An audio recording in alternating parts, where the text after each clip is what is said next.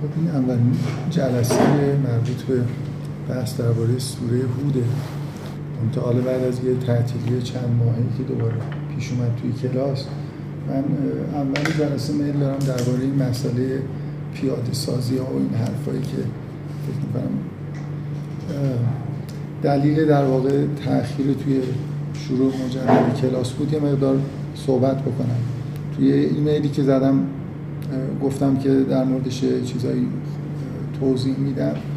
حالا همینجور شفاهن ابتدای این جلسه میگم تا حالا به بحث خود سوره رو شروع کنم من قصدم قبلا هم توی جلسه هم خصوصی با بچههایی که بعد از جلسه صحبت می‌کردم گفتم که اینه که خورده این بحث از حالت شفاهی در بیاد.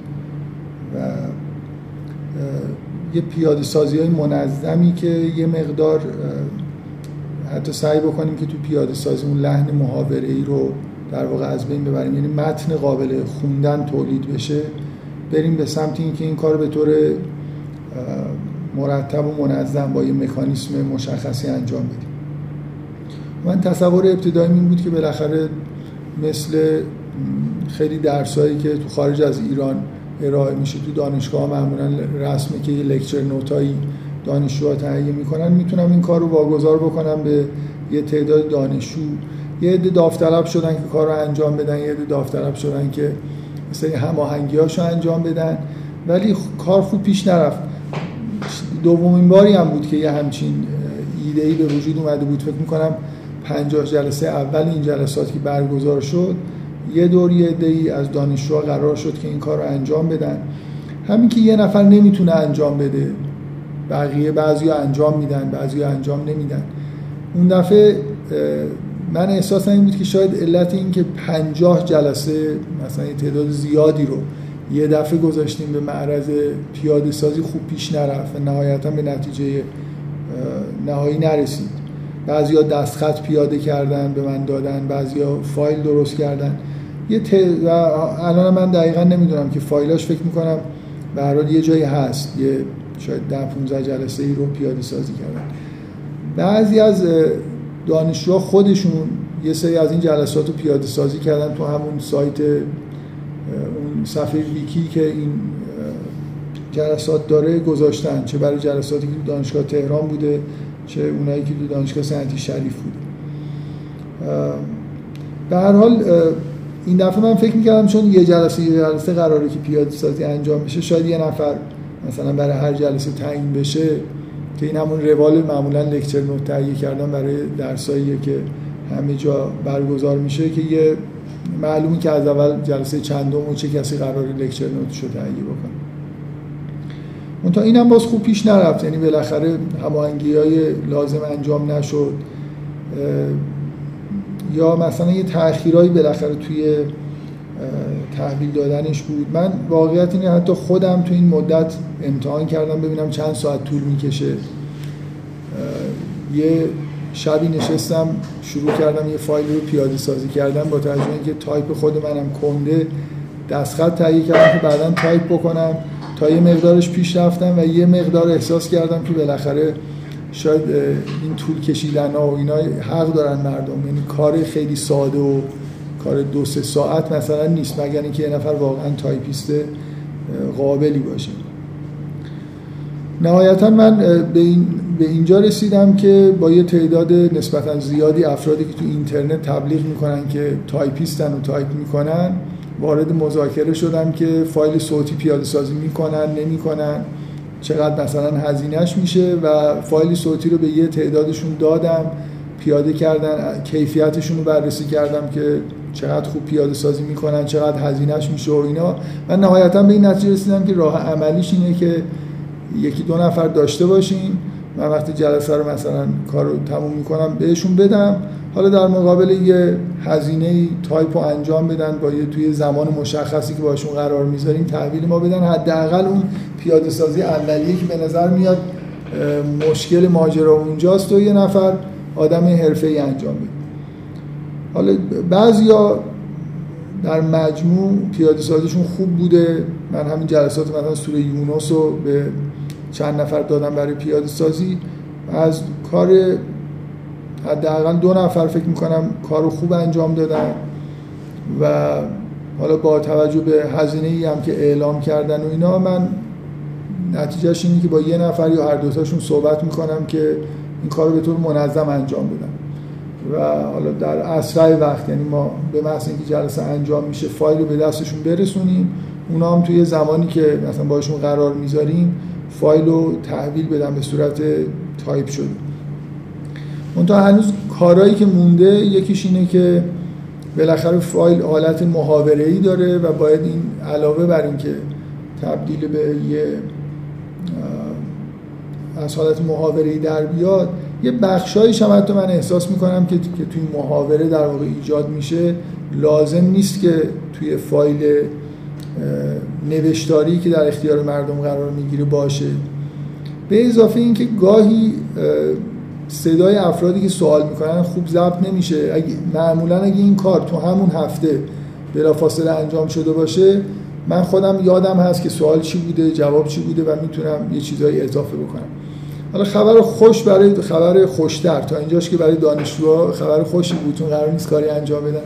خبر خوشتر هم اینه که من به این نتیجه رسیدم این کارم خودم باید انجام بدم. یعنی نمی‌تونم بذارم به عهده دانشجوها. و نتیجهش اینه که بالاخره بعد از چند ماه که دانشجوها اول یه کارهای انجام دادم بذارید من قبل از اینکه فراموش بکنم از خانم مدیر و خانم تشکری تشکر بکنم برای فعالیتی که توی این مدت انجام دادن. خانم تشکری پیاده سازی خیلی خوبی از یکی از جلسات سوره یونس به من دادن و اعلام آمادگی کردن که بقیهش هم انجام بدم. ولی من واقعا بعد از این بود که خودم امتحان کرده بودم که چقدر وقت می‌گیره و طول می‌کشه دلم نیومد بگم بقیهش هم انجام بدیم. فکر می‌کنم خیلی زمان می‌بره. حالا بستگی به سرعت تایپ کردن آدما داره که خب آدمای حرفه‌ای فکر کنم اینجوریه که گوش میدن و بلا شاید واقعا ظرف دو ساعت بتونن. کامل تایپ کنن. ولی حالا یه دانشجویی وسط مشغله هاشون این آدم به عهدهش بذاره که حتما توی همون هفته خاص کار رو تموم بکنه و تحویل بده شاید خیلی کار جالبی نباشه. به حال دیگرانی هم بودن من واقعا حالا اسم نمی‌برم یادم نیست اسما چی بود ولی خیلی ها تو این مدت تعطیلی تماس گرفتن که اگه مسئله پیاده سازی فایل مثلا یه آقایی از آمریکا با من تماس گرفت که من تو فلان دانشگاه دکترای نام وکالت خوندم و الان مشغول به کارم. خیلی تشکر کرد از جلسات.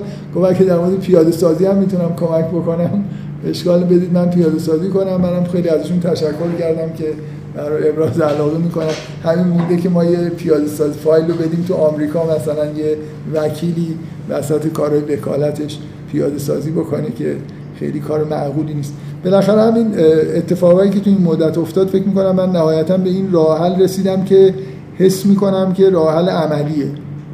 حالا ممکنه یه خورده برای من هزینه داشته باشه ولی حداقل یه جوری می‌تونم مطمئن باشم که فایل ظرف مدت مثلا 24 ساعت حالا تا هر, هر وقتی که قرار بذاریم و قرار بشه که این کارو بکنن به دستمون می‌رسه به اضافه اینکه این آدمایی که بالاخره من پیدا کردم. داوطلب این هستن که کل جلسات شروع کنن آروم آروم به غیر از این جلساتی که جدید می‌ذاریم اونا رو هم پیاده سازی بکنن.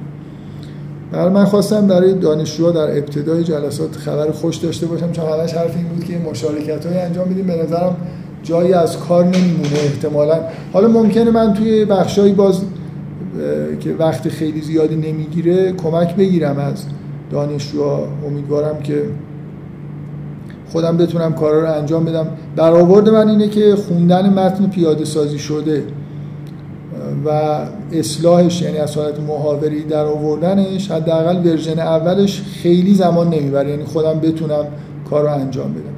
اگه دیدم خیلی زمان می‌بره می‌تونیم مثلا همین کارهای اولی خودم انجام میدم الگو باشه دانشجوها مثلا مشارکت بکنن.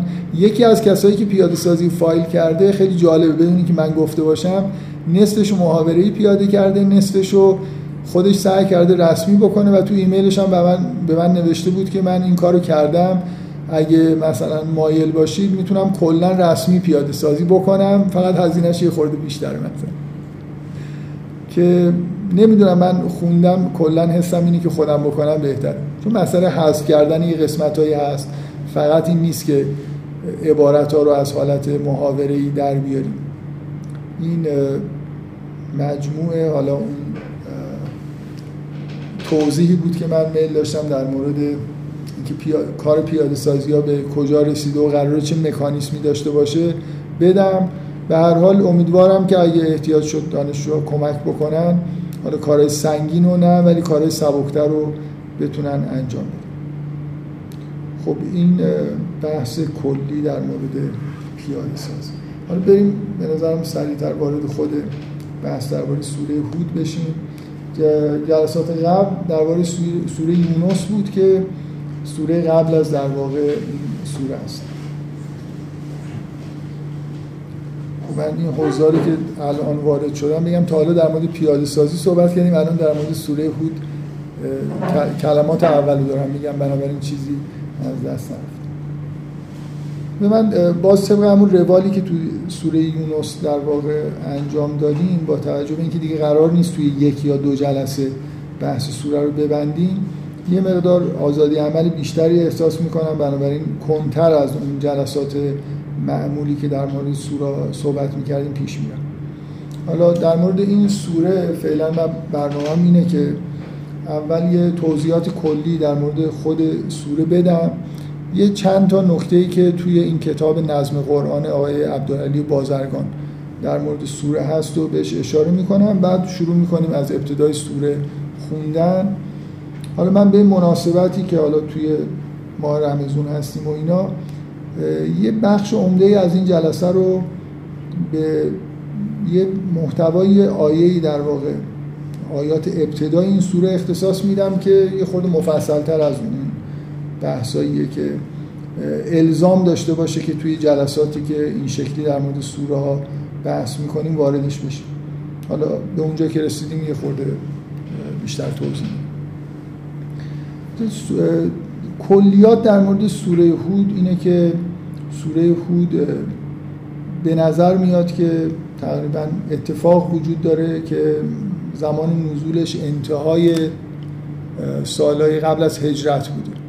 حالا خیلی ها معتقدن که تو همون دورانی که تو شیب عبی طالب بودن و اون سختی های سالهای پایان در واقع مکه بعد از دوره که حضرت خدیجه و ابو طالب اینا فوت می‌کنن همون حوالی سوره هود نازل شد. یه آیه معروفی توی سوره هود هست که از این جهت معروفه که حدیث خیلی معروفی از پیغمبر هست که گفته یه آیه‌ای در سوره هود منو پیر کرد. و اشاره پیغمبر به این آیه هست که میگه که فستقم کما امرت و من تاب معک. استقامت پایداری کن آنچنان که فرمان داده شدی و آنانی که همراه تو توبه کردن. که من نمی‌دونم چقدرش موثقه که از خود پیغمبره که اشاره می‌کنن به اینکه این در واقع فستقیم که ما عمرتا ایشون رو پیر نکرد. این و من تاب معک ایشون رو پیر کرد. یعنی دستوری به پیغمبر داده شده که انگار یه جوری مسئولیت پایداری همراهان رو هم به عهده باید بگیرن. به هر حال شاید این فصل پیر شدن در اثر این آیه در دورانی بوده که خیلی سختی ها زیاد بوده. من اینو به این جهت گفتم که شاید این حدیث با این شأن با این تاریخ نزولی که برای سوره ذکر می‌کنن یه هماهنگی داشته باشه.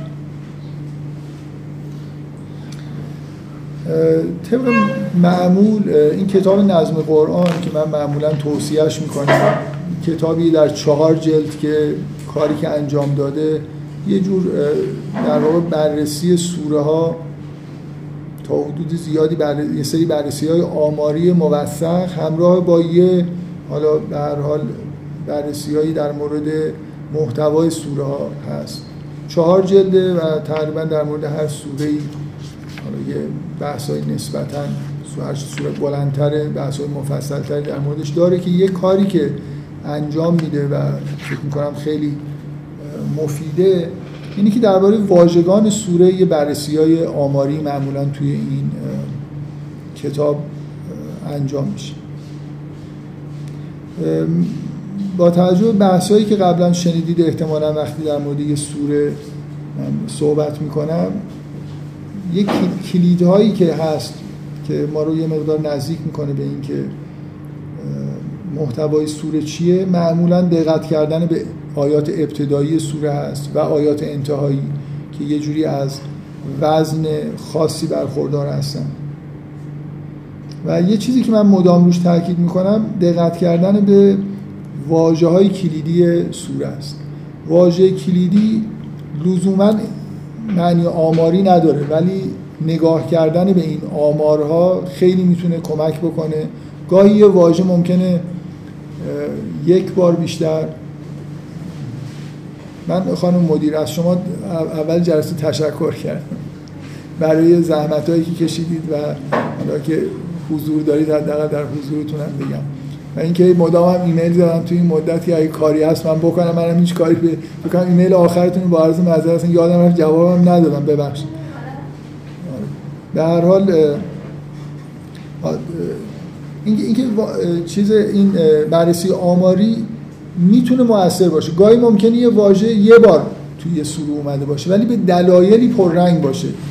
حضور اصلا یه جور خاصی ظاهر شده باشه.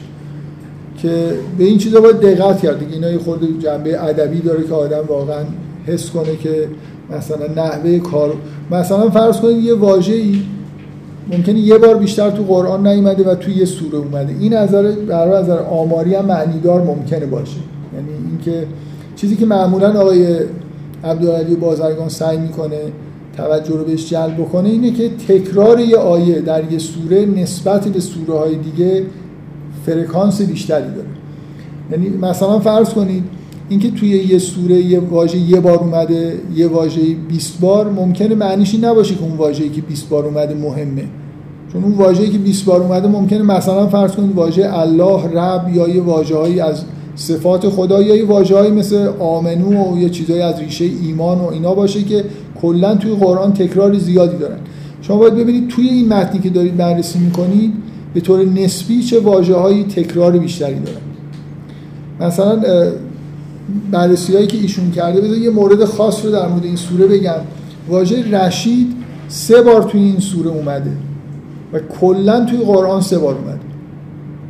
این معنی دارتر از اینه که من بگم مثلا یه واژه ارز مثلا بگم پنج بار اومده در حالی که در قرآن ممکنه مثلا صد بار اومده باشه.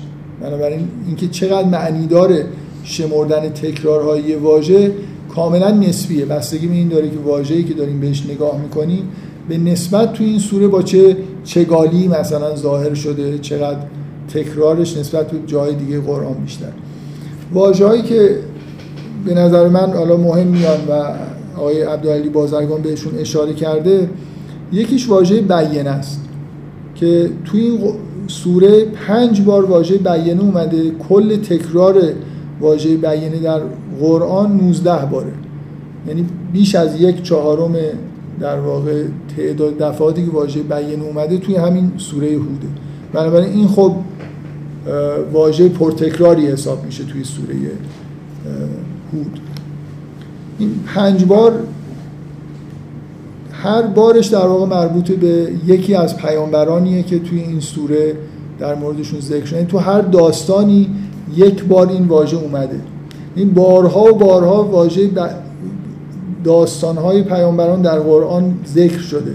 من می‌خوام این معنی دار بودنش رو به این دقت بکنید که شما فکر کنید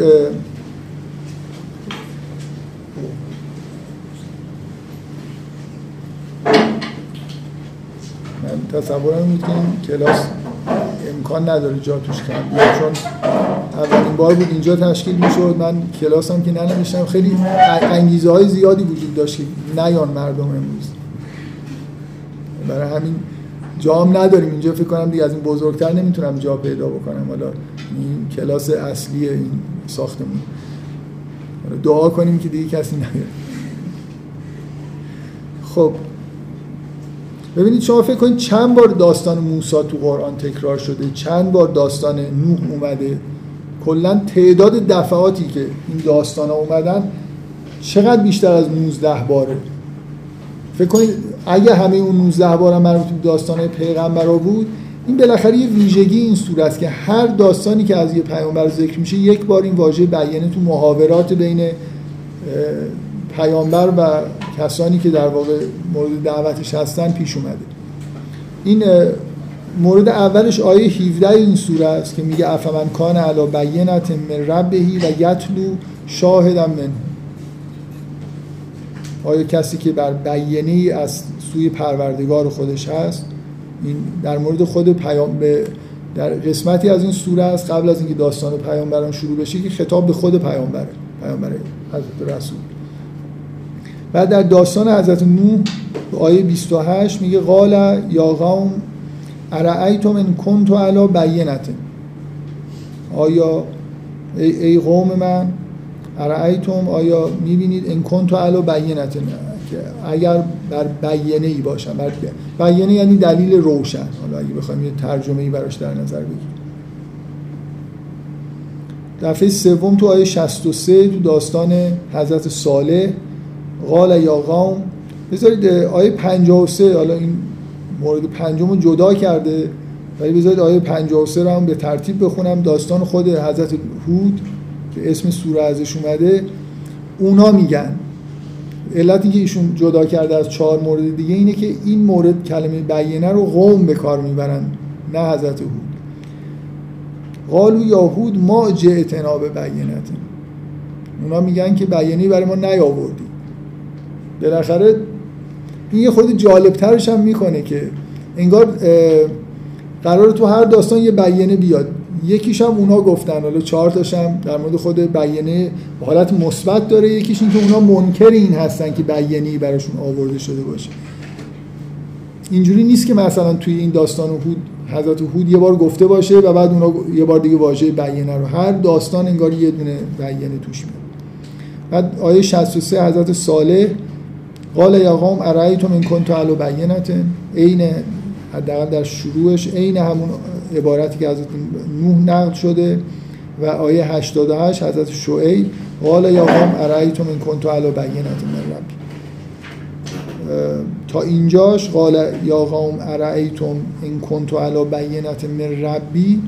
توی هر سه تا عبارتی که از حضرت نوح صالح و شعیب ذکر شده تو این سوره عینا تکرار میشه.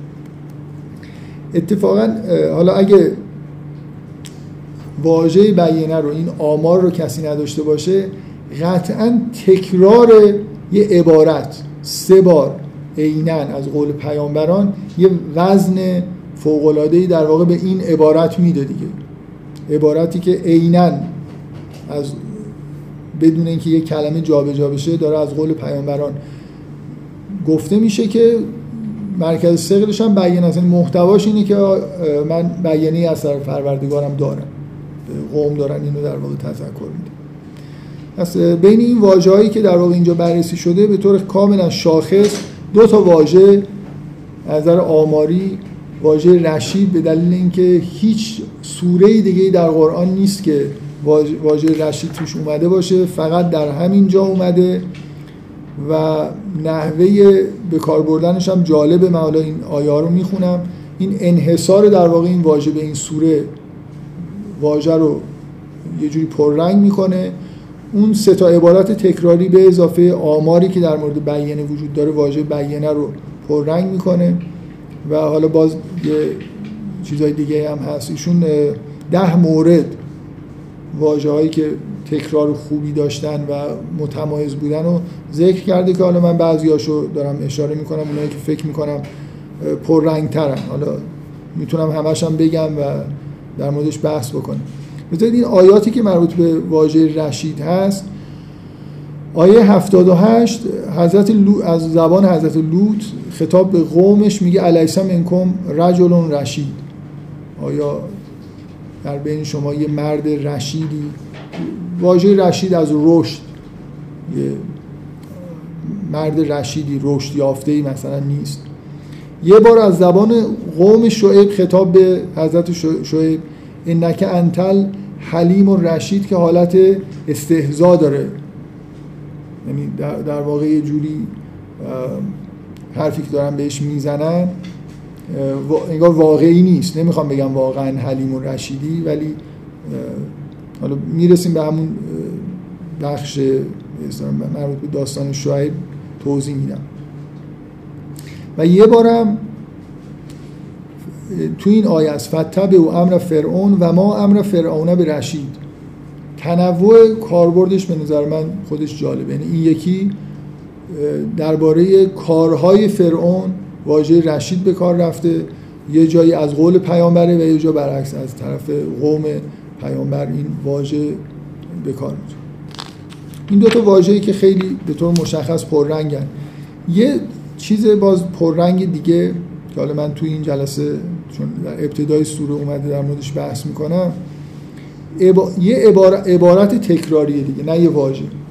یه عبارت تکراری دیگه تو این سوره هست که سه بار اومده استغفروا ربکم ثم توبو الی عینا تکرار در ابتدای سوره به عنوان یه چیزی که در پیام پیامبران هست.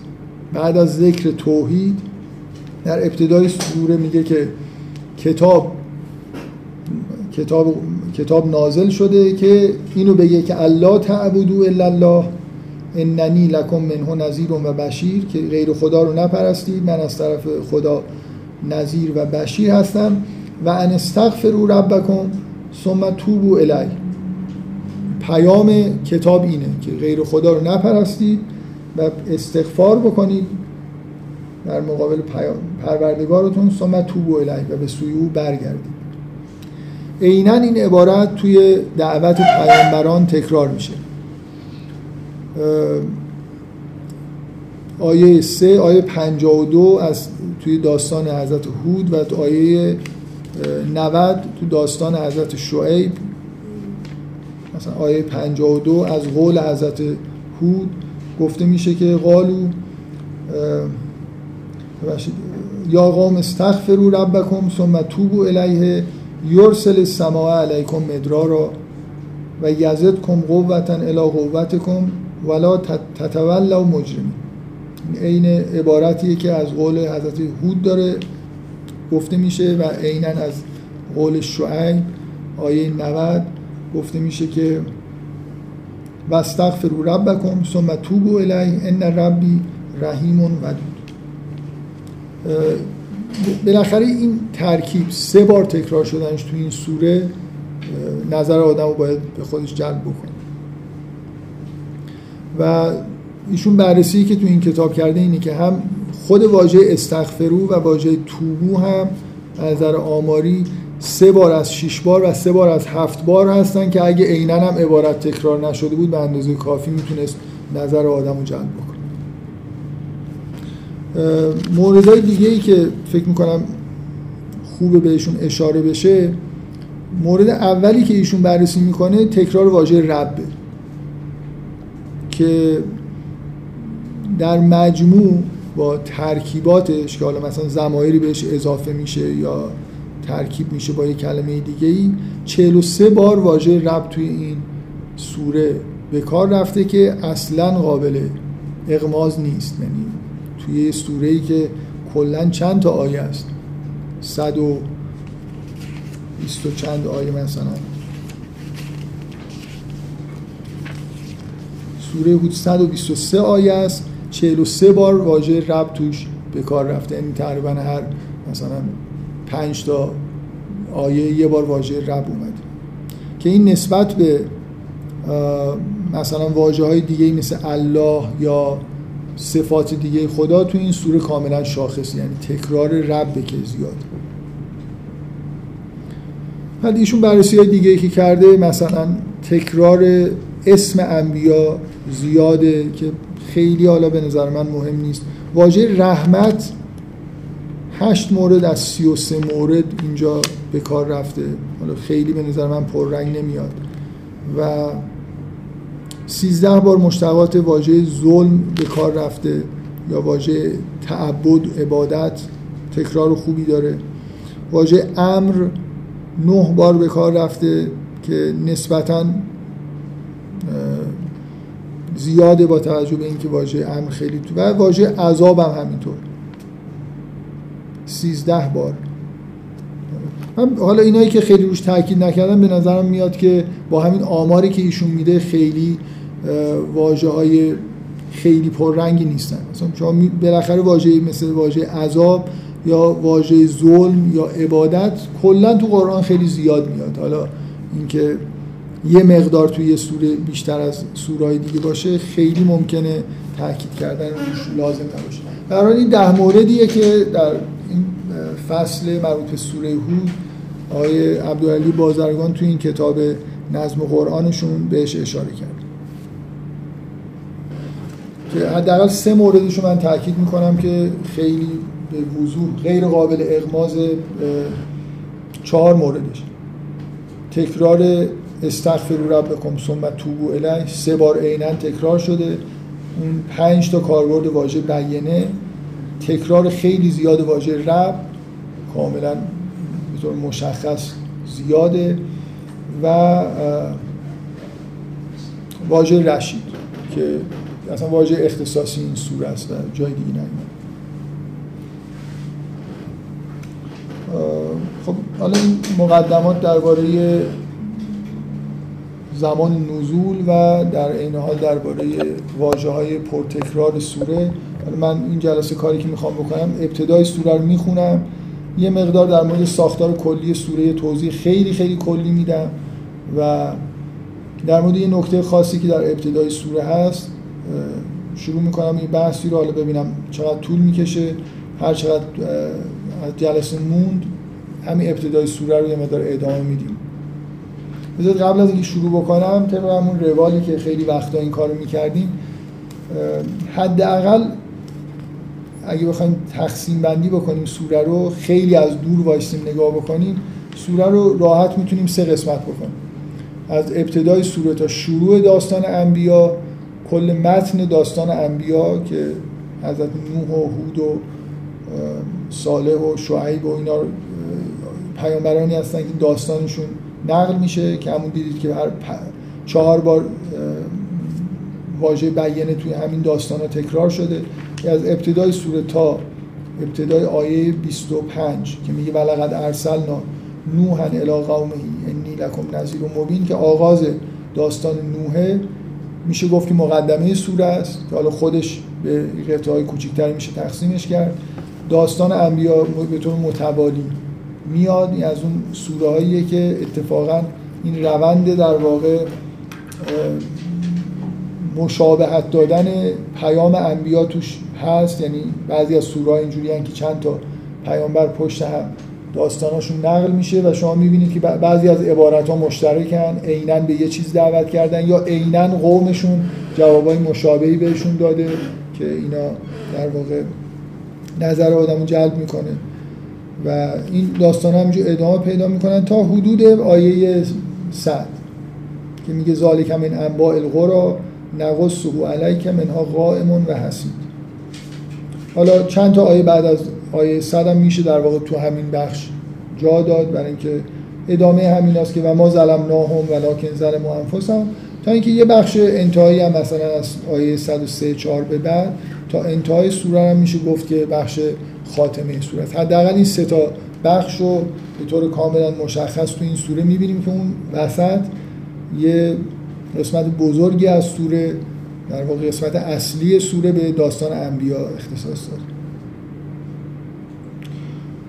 اینکه با اینکه بلافاصله بعد از سوره یونس اومده و بعضیا نظر محتوا سوره هود و نزدیک به سوره یونس یونس می‌دونن حداقل می‌بینید که از نظر ساختار شبیه سوره یونس نیست. یعنی این حجم زیاد داستان پیامبران در قسمت میانی سوره کاملا مشخصه که یه ساختار خاصی در واقع سوره داده. خب حالا بدون اینکه وارد جزئیات حالا همین تقسیم بندی ها و اینا بشیم بذارید من شروع کنم از ابتدای سوره چند تا آیه بخونم و یه بحثی در مورد همین آیات ابتدایی سوره بکنم خب بسم الله الرحمن الرحیم. الف رام لام را. کتاب احکمت آیاته ثم فصلت من حکیم خبیر. کتابیه که آیاتش محکم شده سپس از سوی خداوند حکیم و خبیر تفصیل داده شده. الله تعبدو الا الله. این چیزی که این کتاب می‌خواد بگه اینه. الله تعبدو الا الله. کسی رو غیر از خدا غیر از الله نپرستید. اننی لکم منه نظیر و بشیر. من از سوی او نظیر و بشیر هستم براش. و ان استغفروا ربکم ثم توبوا الیه یمتعکم متاعا حسن که استغفار کنید نزد پروردگارتون و به سوی او برگردید. یمتعکم متاعا حسن الی اجل مسمى. شما رو تا یه زمان تعیین شده ای متاع خوبی در واقع بهرهمند بشید از یه چیز بهره های خوبی در همین حیات دنیوی منظورش هست و یعط کل از دی فضل فضل و به هر صاحب فضلی فضلش داده بشه. میگه استغفار بکنید و برگردید به سمت پروردگار که بهره هایی در همین دنیا به شما داده میشه. و یعط کل از فضل فضل و هر کسی اون فضیلت هایی که داره بهش داده میشه. و این تولوا فانی اخاف علیکم عذاب یوم کبیر. و اگر روی برگردانید من میترسم بر شما که عذاب روز بزرگ بر شما نازل بشه. الله مرجع کن به سوی خداوند به سوی الله بازگشت شماست و هو علی کل شیء قدیر. این دعای ما در مورد اینکه کسی دیگه نیاد خیلی مستجاب شد. هم در رو ببندید می‌زنم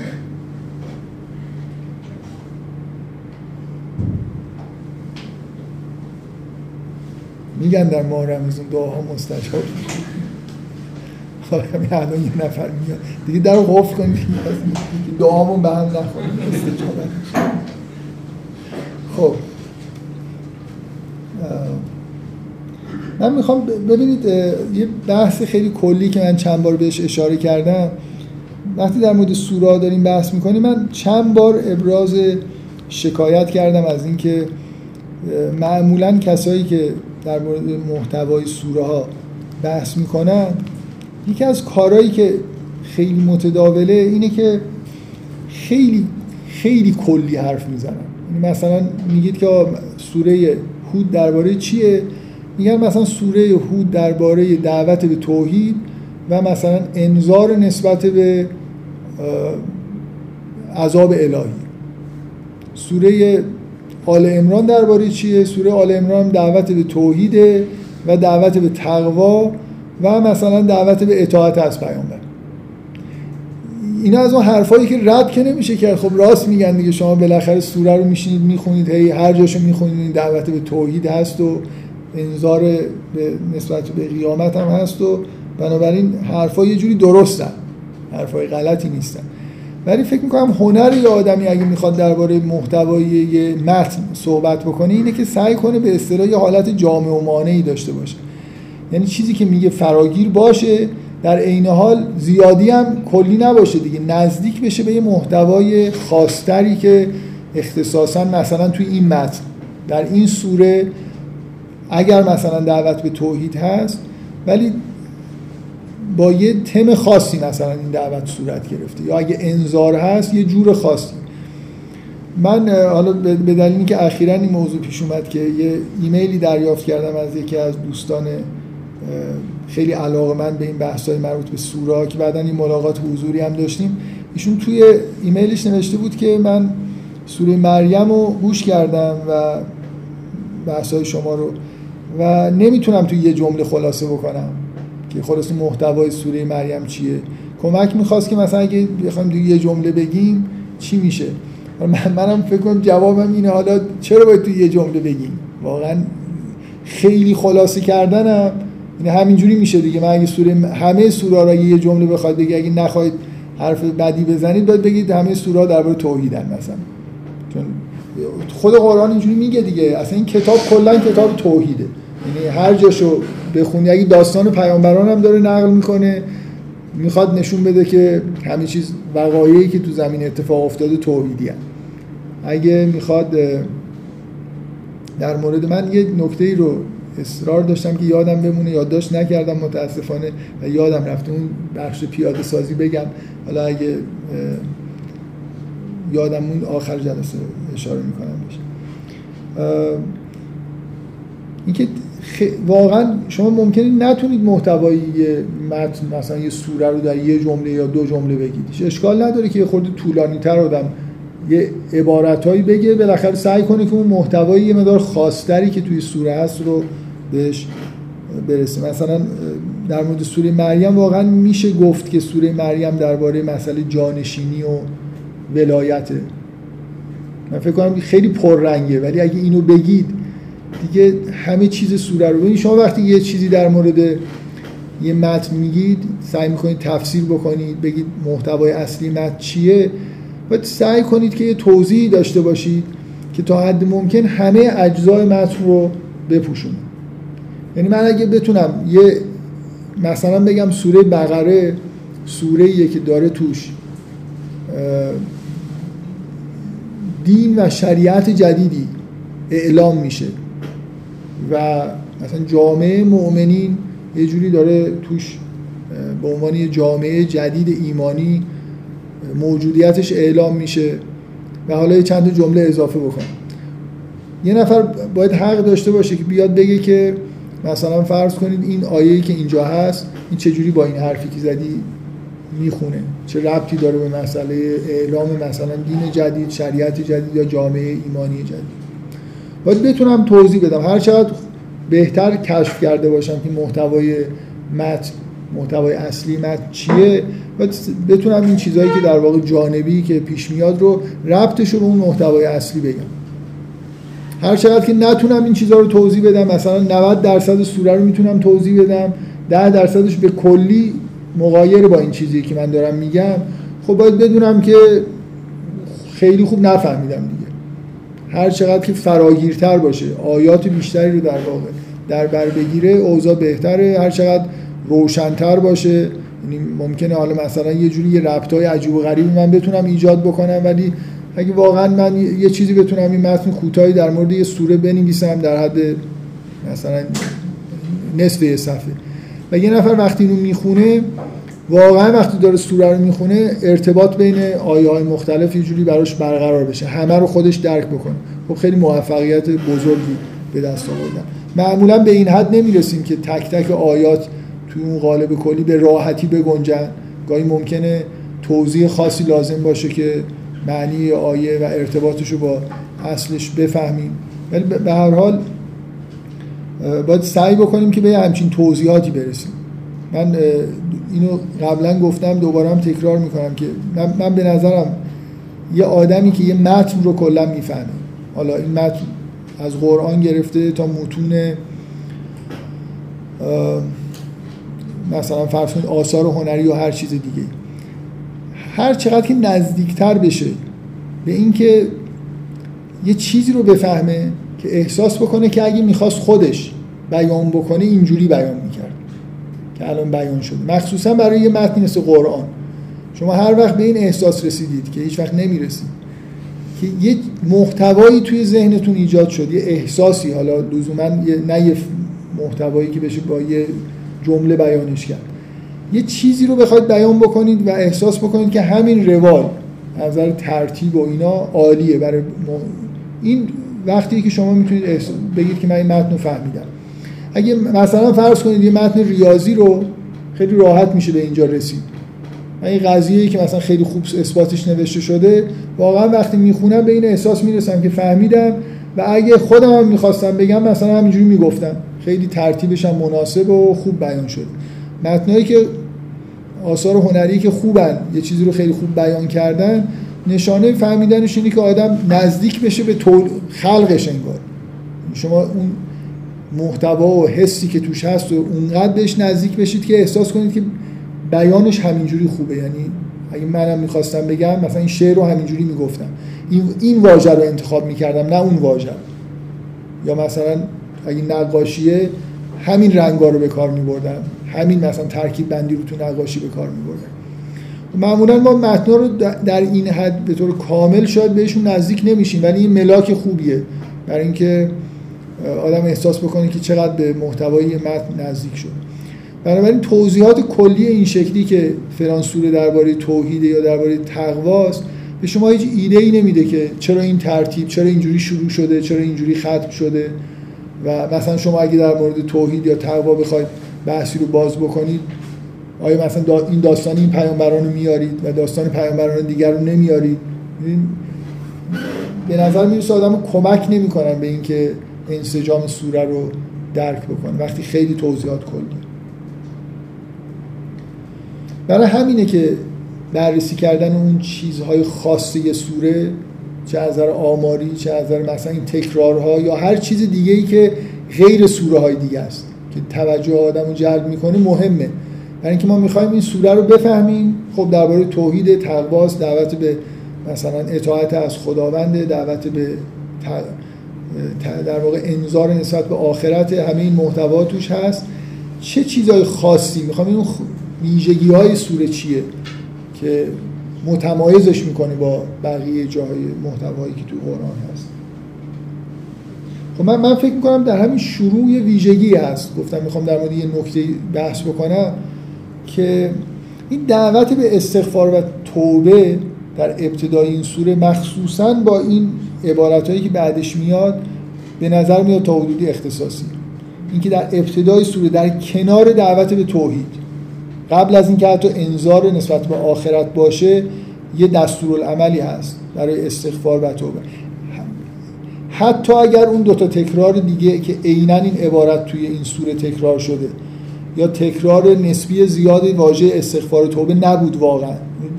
اینو دارم تبلیغاتی نمیگم واقعا دارم میگم. همین شروع سوره این سه تا آیه اول و این جایگاهی که این آیه داره آیه سوم که آیه اول که میگه که این کتاب مثلا نازل شده آیه دوم میگه الله تعبدو الا الله دعوت به توحیده. و آیه سوم یه دفعه میگه من استغفروا ربکم ثم توبوا الیه یمتعکم متاعا حسنا. نه فقط خود دعوت به استغفار و توبه به اندازه کافی بعد از توحید حالت خاص داره. چه برسه با این وعده در واقع این که توبه بکنید تا در این دنیا بهتون بهره هایی بدیم و مخصوصا این واژه این عبارت خاصه و یعت کلزی فضل فضله. و, و این تولو فینی اخاف علیکم عذاب یوم کبیر و حالا انذار به آخرت بعد از این عبارت می. جایگاهش بین دعوت به توحید و انذار نسبت به آخرت به اندازه کافی پررنگش می‌کنه و اینکه این عبارت تکرار شده و اینکه این عبارتی که بعدش میاد و یعت کل زی فضل فضل خیلی خیلی نظر آدم رو جلب می‌کنه به عنوان یه عبارت خاصی که کمتر شما توی قرآن یه همچین چیزی می‌بینید. شاید اختصاصی باز همین سوره است. بنابراین جایگاهش در ابتدای سوره جایگاهش در بین دعوت به توحید و انذار نسبت به آخرت اینو یه در واقع وضع خاصی میده که شروع این سوره رو حداقل با یه رنگ و بوی تازه‌ای که با بقیه سوره های تفاوتی داره شما در واقع به محض شروع می‌کنید یه همچین چیزی رو احساس می‌کنید. بفرم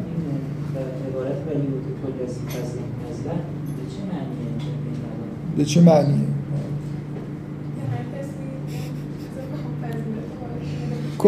زی... کسی که زی فضله بهش فضلی داده شده و دوباره اینو حالا می‌خوان اعطا کنن بهش.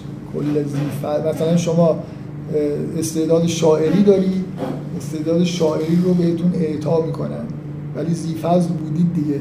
یعنی چی؟ یعنی یه آیا مثلا اینجوری بفهم من اصلا بحثم درباره همین گفتم می‌خوام یه چیزی از ابتدای سوره رو در موردش بحث بکنم در مورد همین می‌خوام بحث بکنم. در مورد همین عبارت من استغفروا ربکم ثم توبوا الیه که جز مشخصات این سوره است.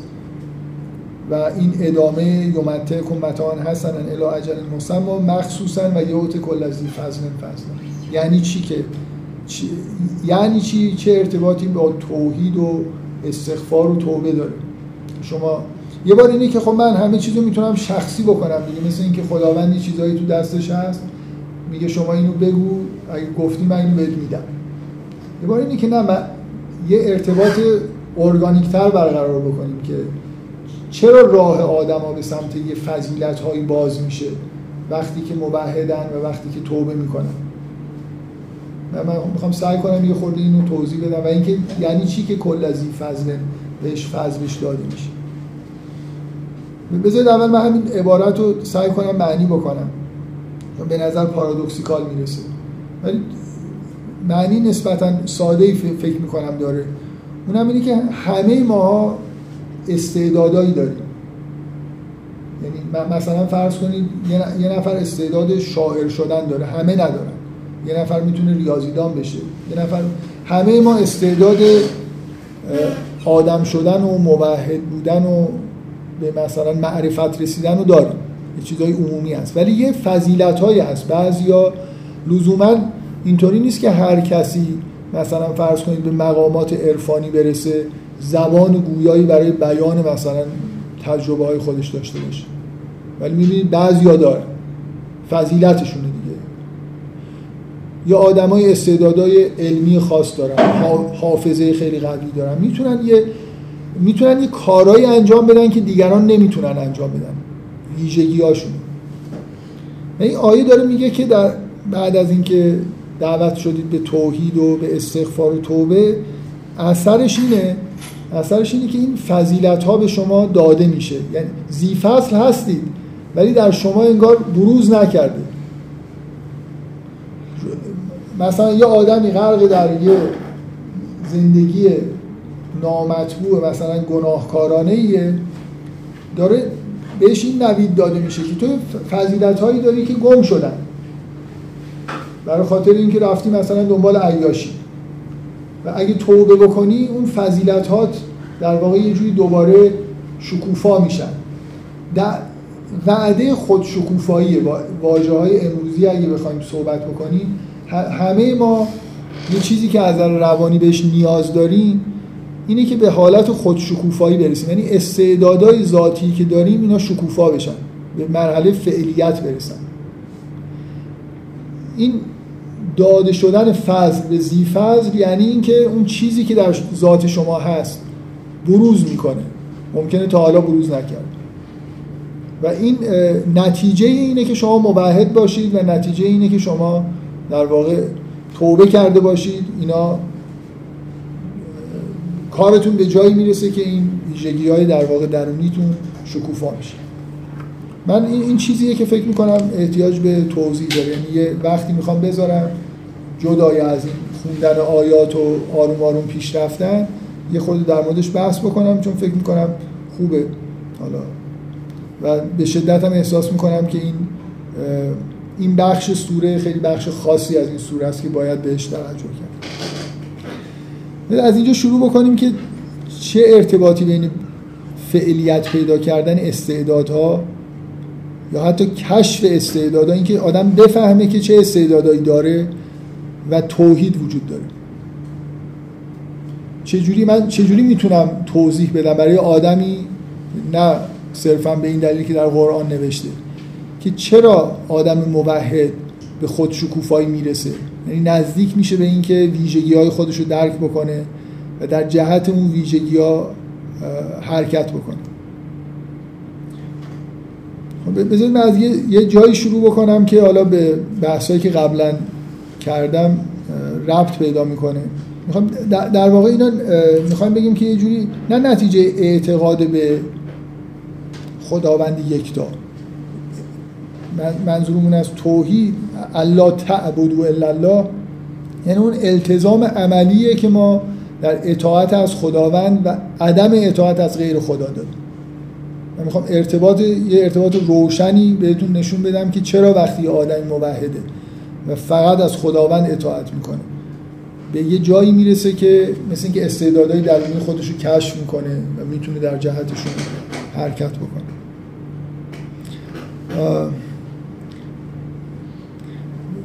اون اصل ساده ای که اینجا وجود داره که فکر می‌کنم همه بتونن به راحتی روش توافق بکنن اینه که اگه من یه جوری در واقع یه آدمی رو که یه استعدادهای ویژه‌ای داره هیچ فشاری روش نباشه.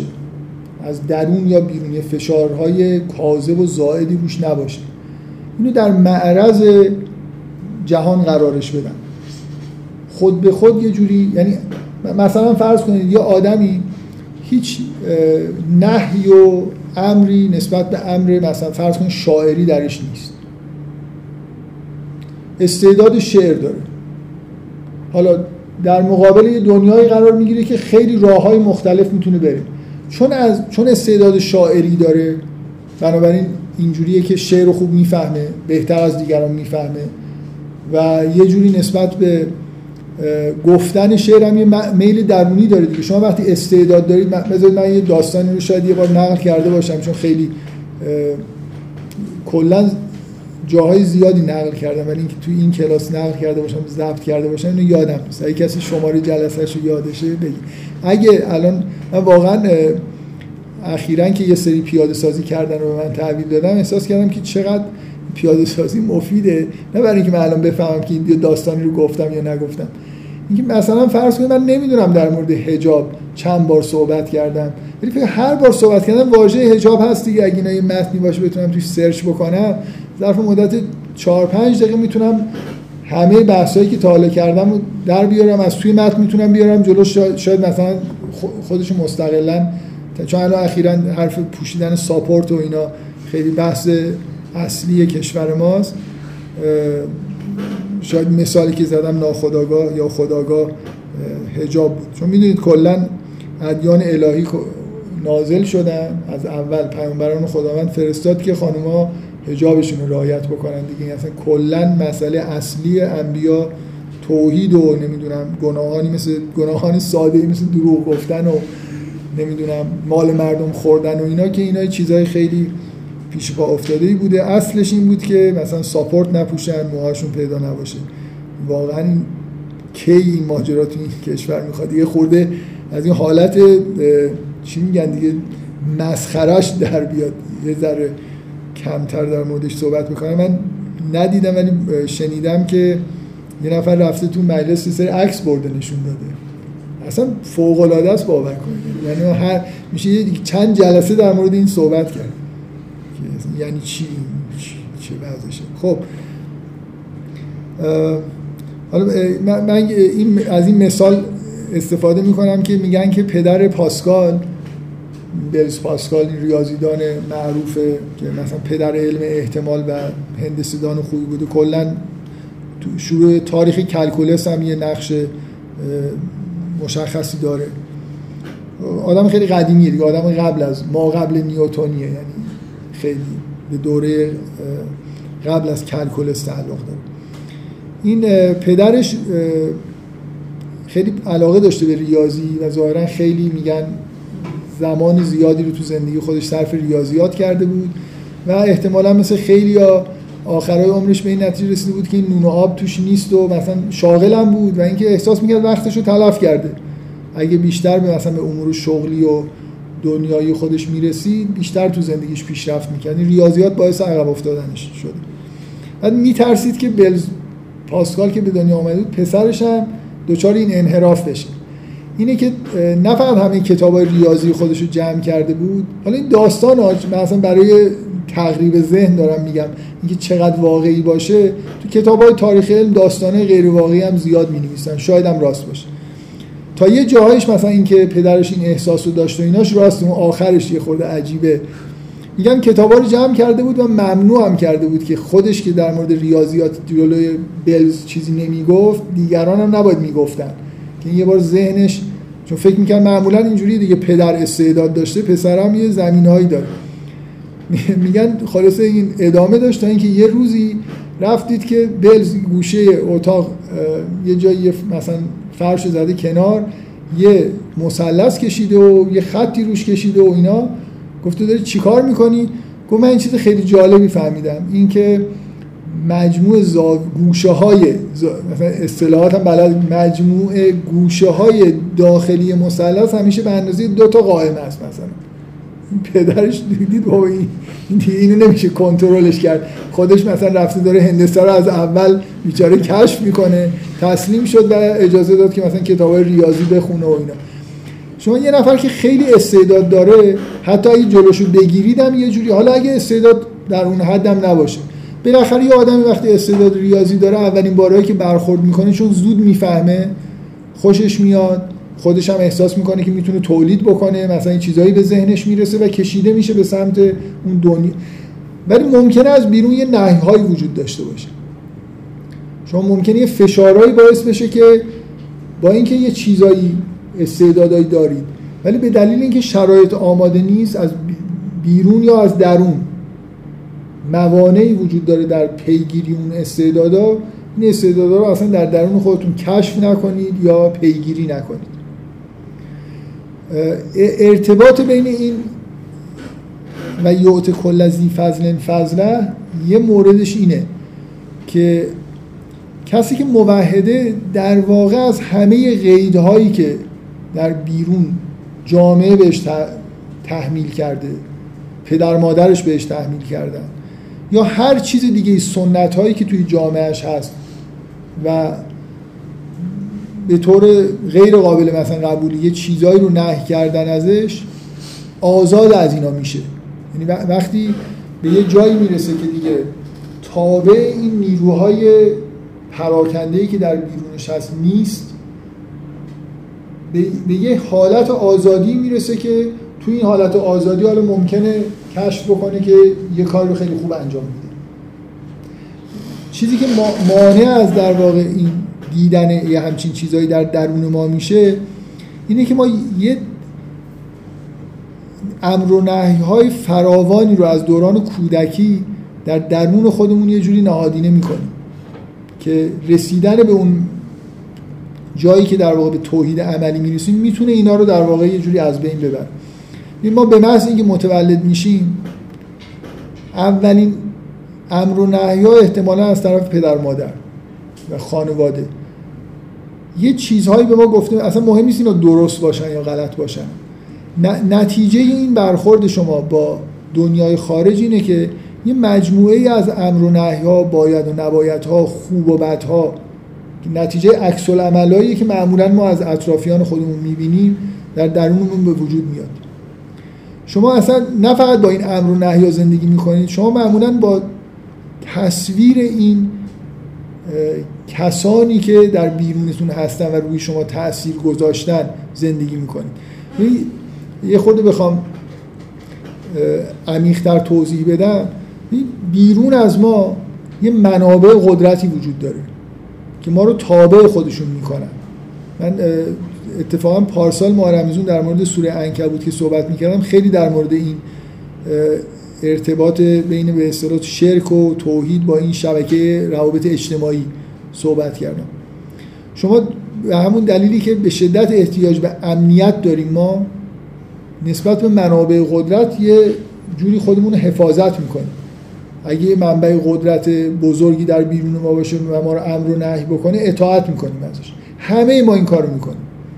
به یه معنای همه ما از شرک انگار داریم شروع می‌کنیم. یعنی یه کودک به این معنایی که من دارم. این شرک حساب نمیشه حالا برای کودک که اصلا شرک و توحید به اون صورت معنی نداره. ولی کودک بالاخره داره حرف دیگران رو گوش میده منابع مختلفی که ممکنه از روی علاقه باشه گوش کردنش یا از روی ترس از مثلا مجازات باشه. بالاخره حرف پدر مادرش رو گوش میده بعد میره کم کم حرف معلم رو گوش میده حرف منابع قدرت دیگه که توی جامعه هست و گوش میده و خیلی وقتا مهمتر از همه اینا گاهی تأثیری که ممکنه یه دوست بدونه اینکه اعمال زوری انجام بده. یعنی یه فردی در اطراف مثلا من زندگی می‌کنه که من روش خیلی مثلا حساب می‌کنم بهش علاقه دارم یا الگوی من شده. کم کم این منابع قدرت خارجی شما اگه دقت بکنید به درون ما نفوذ می‌کنن. یعنی من در درون خودم مادر انگار یه تصویری از مادر خودم دارم. بذار اینکه میگم درونی شدنش شاید براتون پیش اومده باشه که تنها نشستید دارید با یه نفری تو ذهنتون حرف می‌زنید. گاهی تنهایی تصمیم می‌گیرید یه کاری بکنید ولی تو فکر اینید که باباتون چی میگه اگه بفهمه شما این کارو کردید. یعنی ما این که میگم مانع ایجاد میشه ما اگه بریم توی کره دیگه هم زندگی بکنیم باز به نظر می‌رسه که باید یه مراحلی رو از نظر روانی طی بکنیم تا این اشباهی که در درون ما زندگی می‌کنن که در واقع نتیجه تاثیر اون منابع قدرت هستن. که والدین حتما هستن خانواده هست افراد مثلا مسئولی که توی جامعه باشون برخورد کردیم هستن و خیلی وقتا مهمتر از همه اینا از دوره بلوغ به بعد دوستانی که اطراف ما هستن و روی ما تاثیر می‌ذارن. و ممکنه مثلا یه بچه بعد از اینکه دوره کودکیشو طی کرد واقعا بیشترین چیزی که براش مهم باشه اینه که فلان دوستش اگه بفهمه این همچین کاری کرده چی میگه تا اینکه باباش اگه بفهمه چی که این مثل مثل اینکه اون منبع بزرگتریه برای فشاری که روی این هست که چیکار بکنه و چیکار نکنه. همه اینا مخالف با اون چیزی که ما بهش میگیم توحید به معنای عملی. توحید عملی اینه که من حرفی هیچ کس غیر از خدا اصلا در تو ذهن من هیچ باز هیچ کدوم این اشباح دیگه تو وجود من وجود نداشته. یعنی وقتی من دارم یک تصمیم می‌گیرم یک کاری رو انجام بدم هیچ چیزی به ذهنم نرسه به غیر از اینکه خدا چی میگه. اگه بفهمه من این کارو کردم. اونم که همیشه می‌فهمه من این کارو کردم. بنابراین آدم موحد اینجوریه که در مقابل یه نفر فقط احساس مسئولیت می‌کنه. اینکه دیگران چی میگن دیگران اگه بفهمن چه عکس عملی نشون میدن. و این من دارم سعی می‌کنم یه تعبیری در واقع اگه بخوام توی یه عبارت قرآنی رو خلاصه بکنم اون موعظه زیبایی که حضرت یوسف توی زندان برای زندانی های همراه خودش کرد ازشون پرسید که ارباب متفرقونه خیرون؟ ام الله الواحد القهار. اصلا توحید به همین دلیل به دلیل اینکه این اشباه رو از بین می‌بره این ارباب متفرق رو. آدمایی هستن که زندگیشون تلخ میشه برای خاطر اینکه این اشباهی که در درونشون زندگی می‌کنن ارباب و متفرق حرفای مختلف می‌زنن. اگه بخواد باباش رو راضی نگه داره اون یکی راضی نمیشه. اگه اونو بخواد راضی به حد انفجار به حالت چیز می‌رسن به بنبست می‌رسن تو زندگیشون برای اینکه هر منبعی از یه طرف داره میکشدشون الان دانشجویی هست که از خانواده سنتی اومده توی فضای دانشگاه مثلا دوستاش مدرنن و بین اینکه خلاصه چیکار باید بکنه. اگه خیلی سنتی رفتار بکنه اینا نمیپذیرنش. اگه بخواد اینجوری زندگی بکنه بعد تو خونه باید یه جور دیگه. بعد اگه اینا بفهمن که این تو خونه یه جور دیگه است اگه اینا یه روزی بیان ببینن خونش مادرش چادریه مثلا باباش نمی‌دونم اصلا باباش آخونده. دیگه فکر کنید الان یه نفر مشکل زندگیش این باشه که باباش آخونده. بعد مثلا با تیپ بچه های امروزی مثلا توی دانشگاه که اگه بفهمن چی میگن. توحید توحید همه این چیزها رو کنسل می‌کنه. شمایید و خداوندی که جز خیر رو هیچ خواسته ای نداره که مثلا ببین مشکل این ارباب متفرق چیه؟ اولا چرند و پرند زیاد میگن بعدم اینکه تمایلات نفسانیشون خیلی وقتا در چیزی که از شما می‌خوان دخیله. می‌دونی منظورم چیه؟ یعنی طرف اینجوری نیست که اگه فشاری روی شما داره میاره که اینجوری نباشید یا اونجوری باشید خیر شما رو می‌خواد. تمایلات خودشو. اصلا یه نفر ممکنه از اینکه تمایلات خودشو به شما داره تحمیل می‌کنه لذت می‌بره. کاری نداره. معمولا آدم این ارباب متفرق کاری به این ندارن که خیر شما چیه. و اینکه اصلا نمی‌دونن خیر شما چیه. اگه حتی کارم داشته باشن معمولا اشتباه می‌کنن. خیلی از پدر مادر رو جلوی شکوفا شدن استعدادهای بچه هاشون می‌گیرن. با خیرخواهی. چون نمی‌دونن اون در درونش چی میگذره واقعا. انسانی که به جایی برسه که این جاذبه هایی که از بیرون این ور اون ور میکشنش توی وجودش کنسل بشه محیط درونیش آماده میشه برای اینکه به یه حالت خودشکوفایی برسه. برای اینکه حالا اگه یه استعدادی داشته باشه فشاری روش نیست که بهش بگه این کارو بکن یا نکن. خود به خود مثل این که یه یه ذره مادی رو توی یه جایی که بهش نیروهایی وارد نمیشه فقط یه جوری انگار یه انگیزهای درونی حالا مثال چیزی نیست. درش باشه این انگیزهای درونیش باقی بمونه و موانع خارجیش رو برداریم. این خود به خود در اون جهتی که براش روونتر و راحتتر و لذت بخشتر و با استعداداش هماهنگتر می‌تونه پیش بره. بنابراین توحیدی ارتباط خیلی روشنی با این مسئله داره که آدما وقتی که توی تشتت آرا دارن زندگی می‌کنن فشارهای زیادی از سنت های اجتماعی خیلی از آدما ممکنه در همین کشور خودمون توی یه برهه‌هایی استعدادایی داشتن که مباح شمرده نمی‌شده بنابراین اصلا راه براشون نبوده که به سمتش برن. نهی های اکید وجود داشته. بنابراین نه فقط اینکه امکاناتشون نداشتن که اون استعداد شکوفا بکنن. اصلا از درون امکان اینکه به اون سمت برن نداشتن برای خاطر اینکه در درونشون نهی هایی وجود داشت. در حال توحید بذارید من یه نکته هم بگم. اینکه در بیرون امر و نهی وجود داشته باشه خب در بیرون همه ما امر نهی وجود داشته و داره مسئله تبعیت دیگه یعنی شما به محض اینکه از یه نفر تبعیت می‌کنید اونجاست که این تبدیل به شبهی درونی براتون میشه و قدرت پیدا می‌کنه. بعد انگار شما رو بازخواست می‌کنه. شما اگه تابع دیگران نشده باش نش، نشید یعنی این تبعیت از حرفای متفرقی که دیگران می‌زنن رو بذارید کنار یه, یه تبصری باید اضافه بکنم. بذارید حرفم تموم بشه. شما به مقدار وقتی از یه نفر یه جایی بهتون اجبار کرد یا به هر طریق از نظر عاطفی شما رو توی شرایطی قرار داد که حرفشو گوش کردید. بدون اینکه قانع شده باشید که این حرف درسته.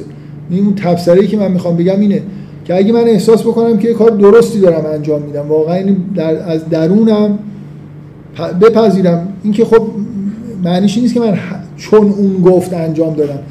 اون چیزی که خلاف توحیده این نیست که خب یه نفر یه حرفی زده من حرفشو گوش کردم. اگه به این دلیله که من قانع شدم که این حرف درسته. چیز خوبی داره این که اشکال نداره که. من تابع اون نشدم. تابع این شدم که حقیقتی رو کشف کردم. اصلا توحید همینه که شما تابع حق باشید. یعنی واقعا اگه می‌خواد یه،, در یه جمله خلاصه بکنید که این توحید عملی چیه اینه که تابع حق و حقیقت به همون معنایی که می‌فهمیم باشید چون الله چیزی غیر از اون از ما نمی‌خواد. بنابراین تابع الله بودن چیزی به غیر از تبعیت از حق و حقیقت نیست. بنابراین اگه یه نفری از بیرون با این مکانیزم که به من گفت یه حرفی رو گفته که من قانع شدم و می‌فهمم که این حرف حقه. مثلا حرف پیغمبر رو گوش کردم. گوش کردم نه برای خاطر اینکه شمشیر کشیده بود و منو تهدید می‌کرد که اگه گوش نکنی مثلا گردنتون می‌زنم.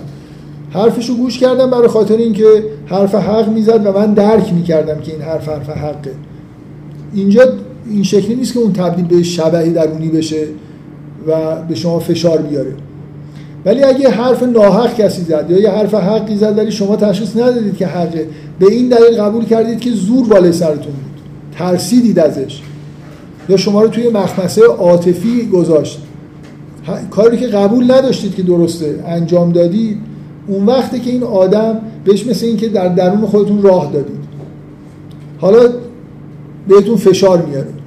و روزی خلاص میشید که کلا این کار رو بذارید کنار. یعنی همون احساستون این باشه به یه جایی برسید که آدمی هستید که فقط از حقیقت تبعیت می‌کنید. اون چیزی رو که درسته رو کشف می‌کنید و ازش تبعیت می‌کنید. حالا ممکنه توی مراحل متوسطی من توی کشف حقیقت یا توی همین که حقیقت رو کشف کردن تو عمل بهش هنوز ضعیف باشم بنابراین به توحید کامل نرسیدم. من بارها اینو تاکید کردم الانم میگم. نمیشه یه آدم از نظر معرفتی به مراحل بالایی نرسه.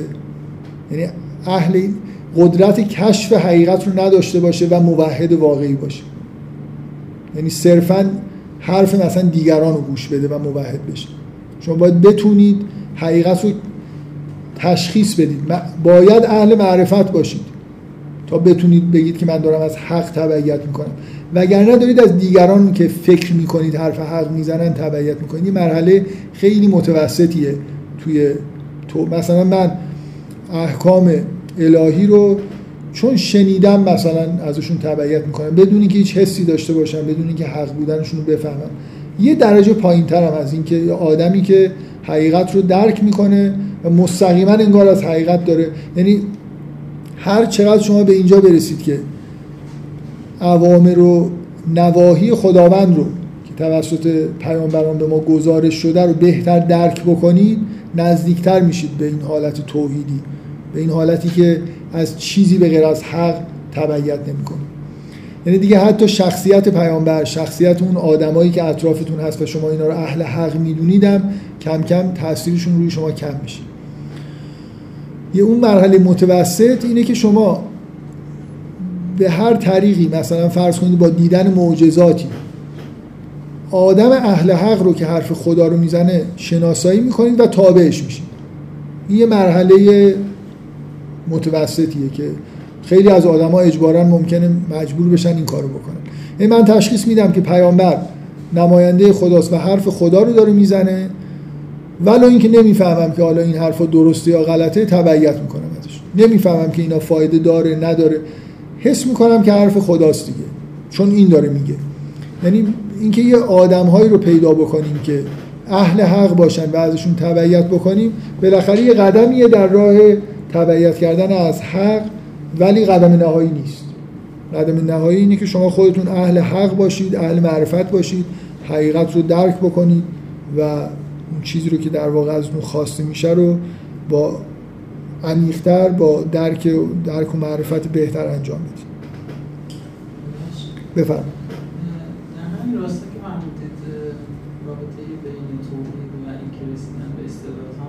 از ایجاد هستش که آزادی درست می‌کنه برای انسان یعنی انسان از و بندها آزاد می‌کنه که بتونه درست و خود به خود به سمت اون استعداد شکوفا بشه از این دیدم میشه نگاه کرد که در واقع رسیدن به تو حوزه توحید رفتن وارد شدن یا نزدیک شدن یه مقدار یک صداقت خاصی هم می‌خواد یک صدقی.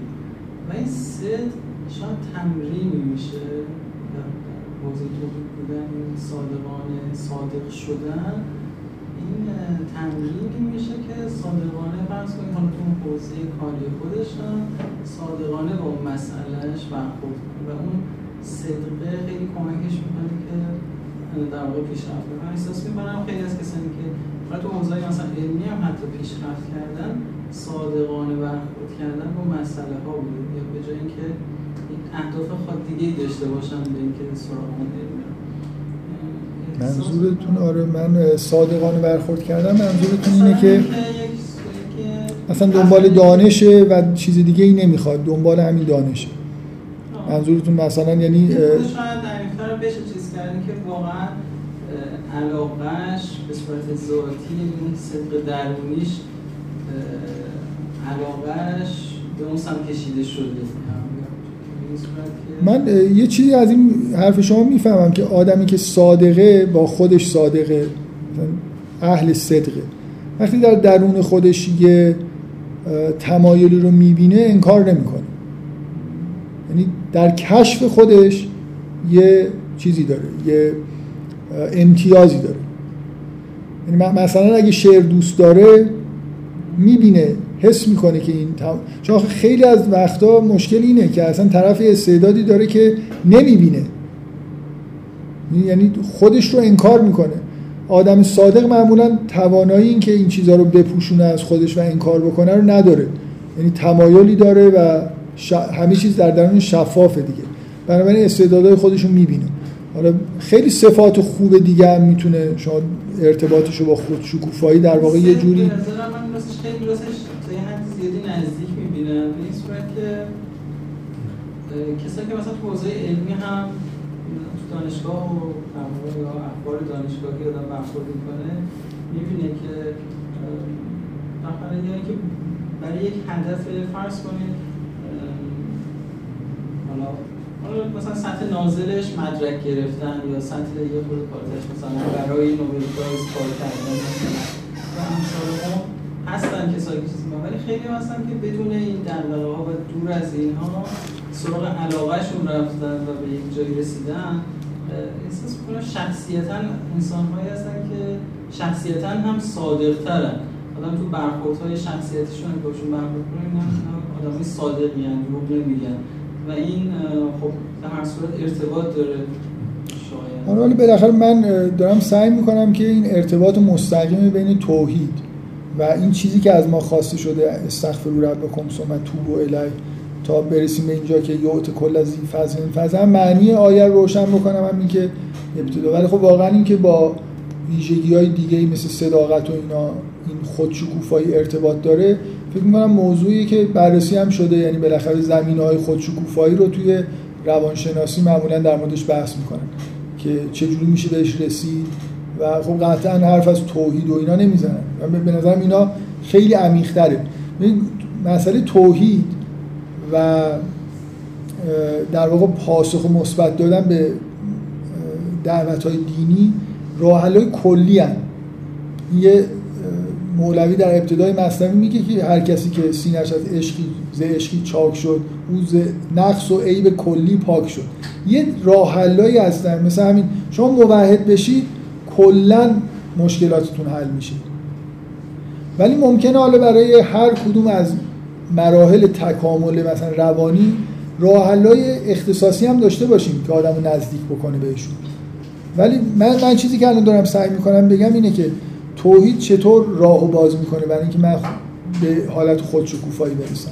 قطعا عوامل دیگه هم هستن که می‌تونن خیلی کمک بکنن. بفرمایید.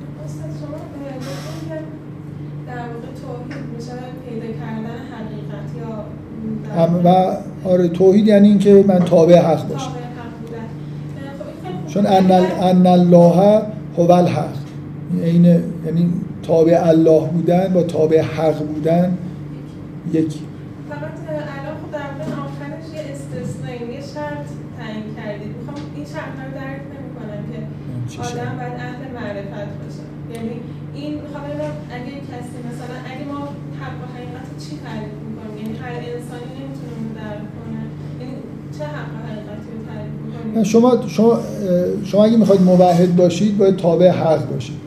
باید حق رو حق رو تشخیص بدید. حقیقت رو تشخیص بدید و بهش عمل بکنید.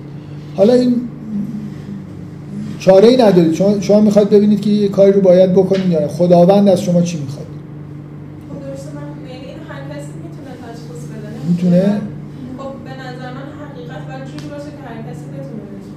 نه اصلا اینجا اصلا تمه ماجرا اینه که ما با سبک زن... با شیوه زندگی خودمون دور میشیم از این که بتونیم حقیقت رو تشخیص بدیم یا ندیم.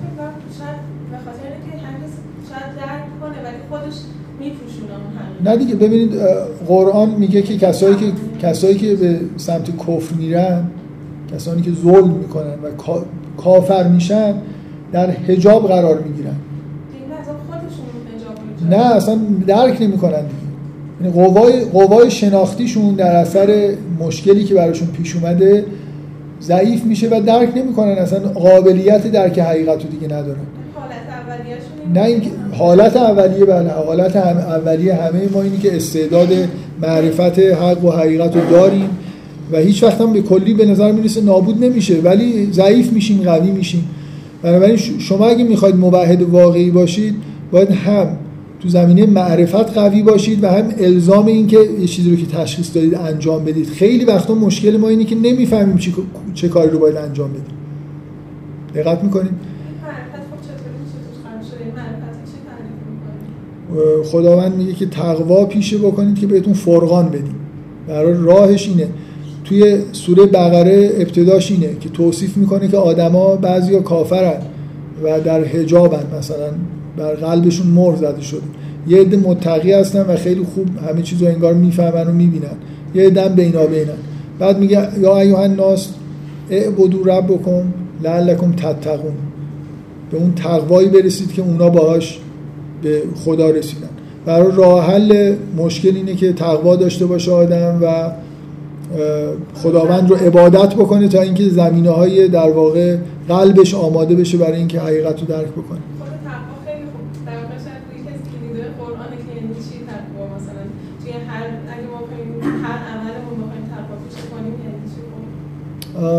اعبدو ربکم رو می‌فهمید؟ خداوند رو عبادت بکنید؟ این, این مشکل همینه دیگه. مشکل اینه که ما خالصه یه جاهای گیر افتادیم دنبال یه راهی میگردیم حالا از جای خود بیرون بریم. اگه به ما بگن تقوا داشته باش حالا ما که مشکلمون همینه که تقوا نداریم. اگه ولی می... ولی این این فعل این امر که اعبدو ربکم و کسی نمی‌تونه بگه من نمی‌تونم. بیشتر عبادت کنید. هم عبادت هایی که بلدید. عبادت بکنید.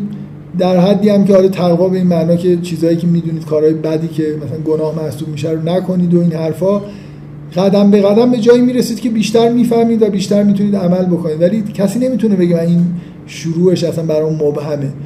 من اصلا میگم بیشتر نماز بخونید. گناه نکنید نماز بخونید. خب همین دیگه. بالاخره یه از یه جایی میشه شروع کرد.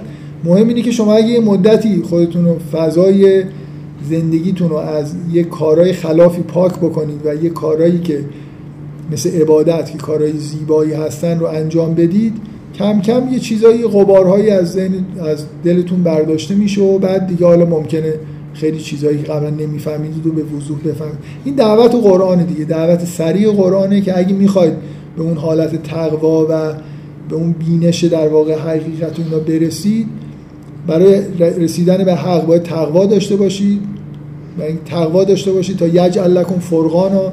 یعنی بهتون نیرویی که حق و باطل رو تشخیص بدید در هر حالتی که هستید. اگه فرقان می‌خواید تقوا داشته باشید اگه می‌خواید به تقوا برسید عبادت بکنید این رو عبادت ها رو کسی نمی‌تونه بگه من نمی‌دونم از کجا شروع کنم و چی کار بکنم. خوب سوال می‌کنید ولی خب اشکال نداره. بپرسید چون یه نکته داستان خوارج اون مثلا چی میشه عبادت می‌کردن تا باز هیچ نرسیدن به اون فرقانی که بتونن تمیز ایجاد کنن بین حق و ناحق. این صرفا عبادت آیا راه به جایی می‌بره. بنا, بنا به چیزی که در قرآن می‌خونیم یا ایوه الناس اعبدو ربکم لعلکم تتقون بله میبر خب این که من مثال خوارج یعنی انسان های مبهمی که در ظاهر مثلا اینکه خیلی مثلا نماز شب بخونن و اینا من یه آدمی هستم. الان مثلا فرض کنید گروه داعش. خب دارن از یه علما ببینید اینکه یه آدمای گمراه میشن به دلیل اینکه از یک کسانی پیروی می‌کنن که جای پیروی کردن ندارن. حالا می‌خواد هر چقدر طرف عبادت این دقیقا نمونه آدمی که حق رو تشخیص نمیده دیگه. داره سعی می‌کنه با اون فرمول دوم یه آدمی رو پیدا بکنه که اون آدم مثلا هر چی بگه من اون رو انجام بدم.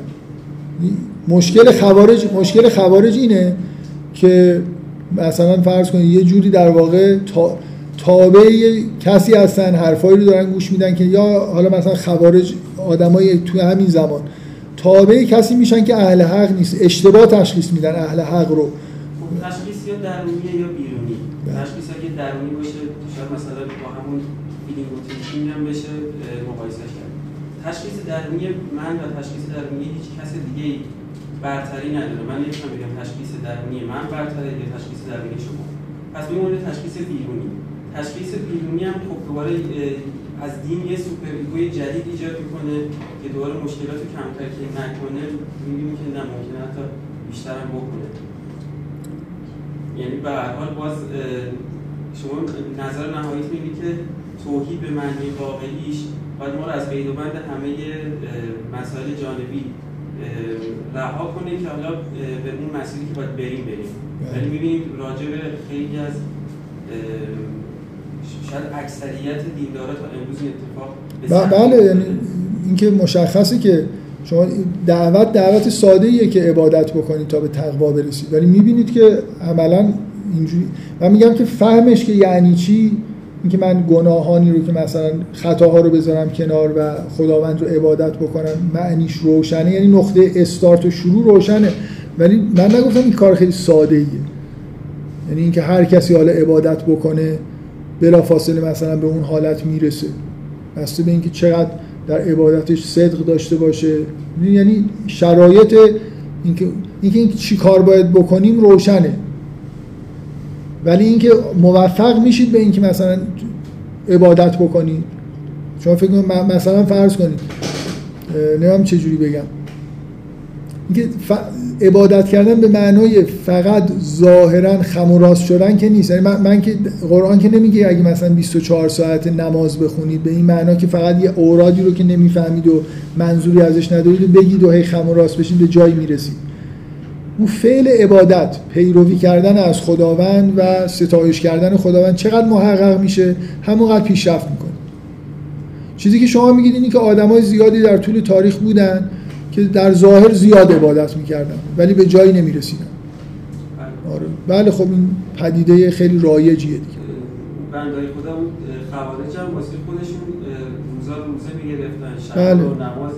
میستادن یعنی از نظر عبادت چیزی کم نمیذاشتن. یعنی حتی نمیشه گفتش که نیت درونی اونا بد بوده یا اشتباه بوده. ما از اینجا چجوری می‌تونیم بگیم باز یه چیز دیگه یه منبع بیرونی اومده گفته حالا به خاطر اینکه به امر ولایت حالا این دست خیلی اشراف نداشتن به این مشکل دچار شدن. یعنی باز اونجا یه چیز این اجازه این حالا این نکته که شما میگید الان داعش مشکلش اصلا ولایته. ولی اشتباهی دارن دیگه. بله. من خوارج رو نمیگم برای اینکه رهبر خیلی روشن و مشخصی. اینکه با ول... ولایت مسئله تشخیص ولی بر حقه بنابراین مشکل اونجا. من می‌خوام بگم که این اصلا این جواب درستی نیست. برای اینکه من بگم که مثلا فرض کنید مشکل خوارج این بود که ولایت نداشتن. یعنی چی ولایت نداشتن؟ یعنی ولی برحق و تشخیص ندادن. خب همین مشکل همینجاست دیگه. الان مثلا داعش ولایت دارن. تابع مثلا موجودی هستن. ولی اون موجود بهشون میگه مثلا آدما رو سر ببرید اینا هم خیلی مطیعن و که کلمه ولایت رو به کار می‌بریم. معنیش اینه که شما باید اهل حق رو بشناسید. بنابراین باید به مقدار معرفتی رسیده باشید تا بفهمید. یعنی مثلا اینکه یه آدمی حضرت علی رو می‌دیده معاویه هم می‌دیده و نمیفهمیده که کدومشون راست میگن کدوم دروغ میگن کدوم برحقن برحق نیستن مشکل معرفتی داره دیگه. درسته؟ من سوالی که شما دارید می‌کنید جوابش به نظر من اینه که در واقع این شواهدی که شما میارید اینه که این مسیر مسیر آسونی نیست. یعنی اینکه عبادت فعل به شما گفته عبادت بکنید خداوند رو بپرستید این شامل تبعیت از غیر خدا نکردن و اینا میشه دیگه. یعنی شما الان این آدمی که داره عبادت می‌کنه چقدر واقعا این فعل عبادت درش تحقق پیدا می‌کنه؟ در همون مقداری که تحقق پیدا می‌کنه به تقوا می‌رسه. و یه جوری ممکنه زمان ببره. ولی بالاخره به یه جایی می‌رسه که معرفت هم پیدا می‌کنه. حالا خیلی آدما ممکنه در ظاهر خیلی عبادت می‌کنن ولی اون عمل عبادت یعنی واقعا پرستش خدا اتفاق نمیفته شنیدم ببینید شما یه آدمی رو در نظر بگیرید که شنیده که عبادت زیاد خوبه. و چیزی هم میره یاد می‌گیره که چجوری نماز بخونه هزار رکت نماز بخونه در شبان روز روزه های سخت بگیره. یه جوری تابع سوپر ایگوشی. می‌خوام بگم یعنی این با با محتوای این که واقعا یه آدمی حس اینو داره که خدا پرورده ببین میگه اعبدو ربکم. بالاخره پروردگار خودش رو بپرسته. اون چیزی که شما رو به تقوا میرسونه اینه که لاقل یه حسی داشته باشید که یه پروردگاری دارید. و حس پرستش داشته باشید. هر چقدر این بیشتر باشه عبادت می‌کنید به تقوا می‌رسید. به معرفت می‌رسید. ولی اینکه بهتون گفتن زیاد عبادت بکنید و خیلی عبادت بکنید فقط ظاهرش رو داشته باشید لزومی نداره که یعنی من خلاف این آیه نیست. هر, هر سهمی از عبادت بردید به تقوا شما رو میرسونه. ممکنه یه آدمی چهل سال شبانه روز دلار راست بشه و سهمی از عبادت به معنای واقعی کلمه نداشته باشه یعنی عمل پرستش پروردگار خودش رو انجام نداده باشه سوال همین دیگه. من شما همینجا میگید پروردگار خودش ممکنه پروردگار من یا تلقی که من از خداوند یا از پروردگار دارم با تلقی یکی دیگه کاملا متفاوت باشه. کما اینکه مثل داستان موسی و شبان یا هر داستان دیگه که یا تمثیل دیگه که باز وجود داره. گره ذهنی من اونجاست که راه تشخیص حق یه مسئله درونیه یا نه؟ یه مسئله بیرونیه. یعنی شما با استدلال و استنتاج بهش می‌رسین یا نه؟ با زمیر درونیتون یهو به یه جایی از معرفت می‌رسین که خدا خواسته و شما به اونجا خواهی رسید. حالا به واسطه چیزهای خوبی که داشتی حالا. من فکر می‌کنم این دوتا دوتا ابزار ابزار داره بله، اسم که می‌تونه به, یه جا برسه و معمولا چیزی که توی عالم به اصطلاح دینی اتفاق میفته دومیشه.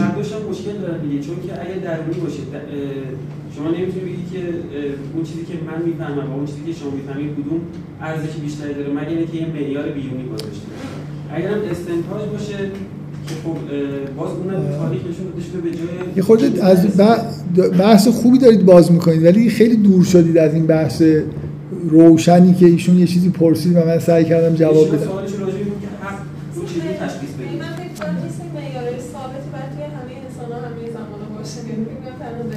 ببینید اصلا من نمی‌خوام وارد این بحث بشم. چیزی که شما دارید در موردش کنجکاوی می‌کنید بیشتر مسئله اینه که حق رو چجوری می‌تونیم unified بکنیم به اصطلاح بین الاذهانی بکنیم. یعنی من اینکه من حق و تشخیص ممکنه بدم نتونم به شما بگم که من چجوری تشخیص دادم و چرا این حقه. ببین شما اینجوری فکر کنید. یه چیز خیلی خرده objective در نظر بگیرید که یه چیزی در یه مورد خاصی یه حقیقتی وجود داره. من به هر طریق اون رو درک می‌کنم دیگه. معمولا توی حقایق دینی خیلی اهل اینجوری نیست که چیزا رو با استدلال بخوایم براش بهش برسیم. استدلال خوبیش اینه که به دیگران میشه منتقل کرد. ولی اینکه من در درونم حس می‌کنم که این راه حق یا مثلا این حقیقت رو که کشف کردم درسته این چیزیه که از درون بهش رسیدم. خب؟ ممکنه اشتباه بکنم ممکنه نه. اصلا مهم نیست که به دیگران شما شما فکر کنید تنهایی در دنیا. بحث من اصلا این نیست که حالا به دیگری چجوری بفهمونم که من دارم حق و درست تشخیص میدم یا اون داره تشخیص میده. شما اینجوری ذهنتون انگار چند نفرن که قراره به یه حق برسن. یه حقیقتی وجود داره من یا این حقیقت رو درک می‌کنم یا درک نمی‌کنم یا خوب خیلی خوب درکش می‌کنم یا کم درکش می‌کنم ممکنه یه درصدی هم بتونم قائل بشم. اصلا اینکه چجوری به دیگران می‌خوام بگم فعلا مطرح نیست. مثلا اینی که من به حقیقت رسیدم یا نرسیدم. دیگران رو بذارید کنار. یعنی من از این جهت میگم دارید دور میشید که مسئله اینه که توحید یعنی اینکه من در هر مورد حقیقت رو تشخیص بدم و فقط هم تابع حق باشم. هیچ فشار دیگه ای رو غیر از اینکه این یعنی اگه می‌فهمم این درسته به همین عمل بکنم. و درستم بفهمم که بله.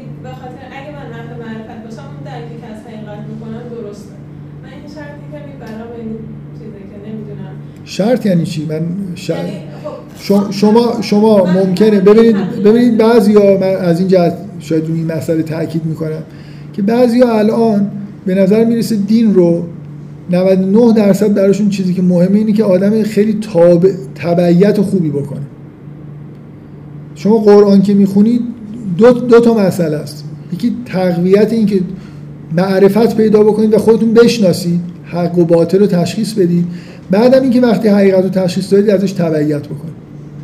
اگه صرفا خیلی آدمی باشید که می‌فهمید چه کارهایی درسته چه کارهایی غلطه چه چیزی حقیقته چه چیزی نیست ولی ضعفای شخصیتی مثلا من دارم با اینکه می‌فهمم اینجا باید این کارو بکنم نمی‌کنم. این نقصه. همونقدر این هم نقصه که من نمی‌فهمم اصلا حقیقت چیه. شاید بگم این نقص مهمتریه که من اصلا نمی‌فهمم حق و باطل رو. یکی باید بیاد به من بگه. به این آدمی که تو داعش داره سر می‌بره این یکی بهش گفته این درسته و این فکر می‌کنه که باید این کار بکنه. درکی نداره از حقیقت. اصلا مسئله اینجا توافق و عدم توافق رو حقیقت نیست. یک نفر آدم تو دنیا وجود داره فکر کنید توی همچین محیطی.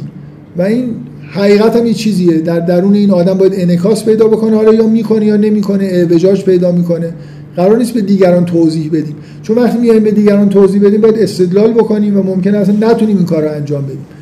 مهم اینه که هر فردی باید تاب حقیقت رو درک بکنه و تابعش باشه.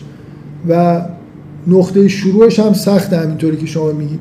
نقطه شروعش اینه که هر مقدار هر سهمی از عبادت بردید در قرآن به شما وعده داده میشه که سهمی از تقوا می‌برید و تقوا شما رو به اینجا میرسونه که حق و باطل رو بهتر تشخیص بدید. و این همینجور یه چیز مثل مارپیچی خودش رو تقویت می‌کنه و میره بالا. من گفتم نقطه شروع اینه که وقتی بهتون میگن عبادت بکنید نقطه شروع خوبیه. اگه بگن تقوا پیشه بکنید هم البته به این معنا که گناه نکنید. یه سری کارهایی که می‌دونید غلطن رو انجام ندید. خب خودش این پریزکاری زمینه رو آماده می‌کنه برای اینکه روزه بگیرید برای اینکه پریزکار بشید مثلا. روزه گرفتن آره خودش یه تمرین خوبیه برای اینکه آدم تقوا پیدا بکنه. یعنی قدرت اینو پیدا بکنه که روی اعمال خودش کنترل داشته باشه. و کاری رو که فکر می‌کنه بعد رو انجام تشخیص میده بعد رو حداقل انجام نده. حالا سوالا خوبه ولی یه خورده چیزه ذره مخصوصا این بین الاذهانی کردن و این حرفاش که اصلا یه خورده دور میشیم از این که آره من خب من در مورد یه یه توضیح کلی در مورد توحید دارم. حالا ببینید نکته دیگه اینه که من به هر حال تنها چیزی که مانع خودشکوفایی من هست واقعا عوامل بیرونی نیست. عوامل درونی هم هست. یعنی من با سابقه تاریخی که از نظر زندگی برای خودم ایجاد می‌کنم از یه چیزایی لذت بردم که نباید لذت ببرم. از یه چیزایی ترسیدم یا که نباید میترسیدم. این ثوابه از جمله یعنی کلا بیاید به درون فرد نگاه کنید. بیرونم یه باستابی در این درون پیدا کرد. محیط درونی فرد مستقل از بیرونم به دلیل رفتارهای اشتباهی که کرده ممکنه مانع خودشکوفاییش بشه. مثلا فرض کنید از یه آدمی که مثلا مثل بچه ها در دوران جدید خیلی از بازی کردن مثلا لذت می‌بره. و این کار رو هی ادامه میده ادامه میده. مثلا نوجوان میشه جوان میشه میان سال میشه همینجور نشسته پای کامپیوتر مثلا داره لول های بعدی یه بازی رو جلو میره و اینا. خب اصلا شاید از بیرون هم امر و نهی براش نبوده. یه لذت یه لذت درونیه که اینو به یه سمتی می‌کشه که بهش مثلا این دیگه بالاخره این لذت هم یه فشاری داره بهش وارد می‌کنه. من میگم وقتی شما می‌تونید اون چیزی که سعی کردم مثال بزنم مثل ذره ای که توی فضای آزاده فقط یه جوری انگار اون استعدادهای غیر از استعدادهای درونی لذت هایی که ما بردیم هم به ما یه نیروهایی از درون وارد می‌کنن که ممکنه ما رو به سمتهایی بکشونن. بنابراین چیزی که ما در واقع احتیاج داریم اینه که این گذشته ما از تبعیت هایی که کردیم و این اشباه در درون ما درست شدن و این لذت هایی که بردیم و یه نیروهای درونی کاذبی در ما درست شدن که نباید درست می شدن سعی کنیم با اینا قطع رابطه بکنیم. یعنی من می‌خوام بگم این امر به استغفار و توبه و اینکه این چجوری راه رو برای خودشکوفایی باز می‌کنه که بعد از اینکه شما توبه کردید خداوند میگه که به هر زی فضلی فضلشو میدیم اینه که این سابقه ها که پاک بشن دیگه قرار, قرار بذارید که تبعیت نکنید از اون کسایی که تبعیت می‌کردید. و اون فشارهای بیرونی و درونی کارهای اشتباه لذت هایی که شما رو به سمت های دیگه سوق می‌داد. اینا رو ازش رها بشید و یه جوری یه مدتی انگار یه تمرینی در جهت تبعیت از حق بکنید. این نیروهای درونی و بیرونی که برداشته میشن کم کم آدم چیزهایی رو در درون خودش کشف می‌کنه و توان این رو پیدا می‌کنه که به سمت در واقع شکوفا کردن این استعدادهای درونی خودش بره. این چیزی که می‌تونید تجربه بکنید جدی میگم یعنی واقعا فکر می‌کنم خیلی واضحه که این اتفاق میفته وقتی یه نفر توبه کردن به معنای اینکه این گذشته خودش رو چیز می‌کنه ریست می‌کنه. یه جوری کارهایی که کرده گذشتهش در حالش تاثیرش در واقع کم میشه. مثل اینکه زندگی جدیدی رو شروع می‌کنه. وقتی اون نیروها برداشته میشن وقتی که یه مدتی تو این حالت میمونه اون وقت یه چیزهای جدیدی کشف می‌کنه. یه کاری که در گذشته می‌کردن این بود که مثلا توی سنت های مسیحی بیشتر فکر می‌کنم. وقتی می‌خواستن راه خدا رو برن مثلا توبه می‌کردن راه خدا رو شروع می‌کردن از جایی که زندگی می‌کردن راه میافتادن می‌رفتن. مثلا پیاده حالا به قصد زیارت یا بدون قصد. همینجوری راه طی می‌کردن. و انتظار داشتن که خداوند اینا رو سر جایی که باید قرار بگیرن قرار بده. فکر می‌کنم حالا خیلی اقراق‌آمیزه ولی تصور خوبیه. که اگه من رها بشم از اون محیط درونی در بالاخره یه, یه خورده میرم این ور یه خورده میرم اون ور. دنیا انگار خداوند انگار منو پیدا می‌کنه. سر یه جایی قرار میده که باید باشم. ما انگار سر اون, سر اون جایی که باید باشیم نیستیم. شاید از انتخاب شغل گرفته تا هر چیزی تو زندگیمون خطاهایی داشتیم. بعضیاش خیلی مهمه بعضیاش نیست. ممکنه شغل اونقدر توی کمال و معرفت آدم تاثیر قاطعی نذاره. حالا در مورد یه آدمی ممکنه بذاره. اگه شغل آدم مثلا عضویت گروه داعش باشه ممکنه چاخ اینا میگن پولم زیاد رد و بدل میشه اونجا. من خیلی اطلاع ندارم. به هر حال بعضی از شغلها ممکنه خیلی تاثیر بذاره بعضی کمتر. به هر حال مسئله اینه که این سنت حالا به طور اقراق‌آمیزی این پدیده رو فکر می‌کنم خوب نشون میده که با رها شدن از قید و بندا آدم خودش یه مدت آزاد بذاره و بذاره که خداوند کار خودشو بکنه انگار. بذاره که زندگیش راه زندگیش مثلا یه جوری انگار تعیین بشه. توی مدت مثلا این کار می‌کردن و بعد به یه نتیجه می‌رسیدن و یه راه جدیدی رو برای زندگی خودشون انتخاب می‌کردن. این قطع ارتباط با گذشته چه با اون نیروهای خارجی چه با اون به اصطلاح رانه های درونی یه جوری باعث میشه که آدم راه واقعی خودش رو زندگیش بهتر ببینه و کشف بکنه و بتونه در جهتش اقدام بکنه. من چون ماه رمزون بود فکر کردم که واقعا نه چون چون این آیه به شدت تو سوره هود پررنگه و در عین حال یه خورده شاید سوال برانگیز باشه که اصلا یعنی چی؟ که بیاید موحد بشید و توبه بکنید و بعد یعطا کل زی فضل فضله به نظر من تو این جلسه اول یه خورده مفصلتر در موردش صحبت بکنم. هرچند که حالا توی سوره پیش نرفتیم ولی فکر می‌کنم مقدمه بدی نباشه برای اینکه بقیه سوره هم بخونیم. چند تا سوال بپرسید دیگه چون من فکر کنم یه خورده جلسات رو شاید من به جای 6 گفتم پنج برای این نزدیک شدن به وقت افتار در مورد اینم می‌تونید بحث بکنیم. در ضمن من الان یادم افتاد که قرار بود چیزی یادم بیفته اونم بگم. رابطه اینا دو طرفه هست. یعنی که موحد بودن باعث خودشکوفایی میشه و خودشکوفایی هم باعث موحد بودن میشه. کلا می‌دونید صفات خوب هم دیگه تقویت می‌کنن. واقعا یه جوری اصل کلیه. ولی اینکه خودشکوفایی به معنای اینکه من استعدادهای ویژه خودم رو پیدا بکنم مثل اینکه وقتی سر جای واقعی خودم تو دنیا قرار گرفتم راحت تر می‌تونم موحد باشم. نمی‌دونم اینکه بگم به این معنا من فکر می‌کنم درست. ولی سختی و راحتیشو قطعا راحت تر می‌کنه یعنی شما مثلا فرض کنید آدمی هستید که خلق شدید برای اینکه شاعر باشید حالا شاعر شدید. حالا می‌تونید همون کاری رو انگار شغلتون هم دیگه شده همون چیزی که خدا می‌خواد. می‌دونید؟ مثل اینکه جایی قرار گرفتید که راحت تر می‌تونید اون چیزی رو که خدا از شما می‌خواد محقق بکنید. خودشکوفایی همینه دیگه. اون چیزی بشید که خداوند شما رو براش خلق کرده. بنابراین نزدیک میشید به قدم به اینکه توحید توحید رو رعایت بکنید و حتی توی زندگی روزمرتون راهی که ازش پول در میارید هم مثلا همونیه که خداوند مثلا بهترین راهی که براتون مقرر کرده. حالا جزئیات واقعا مهم نیست گاهی اوقات ممکنه شو خیلی چیزا اهمیت خیلی خاص نداشته باشن. ولی به هر حال اینکه ما همیشه باید نگران این باشیم که استعدادایی داشتیم که کشف نکردیم یا فهمیدیم ولی در جهتش قدم بر نداشتیم.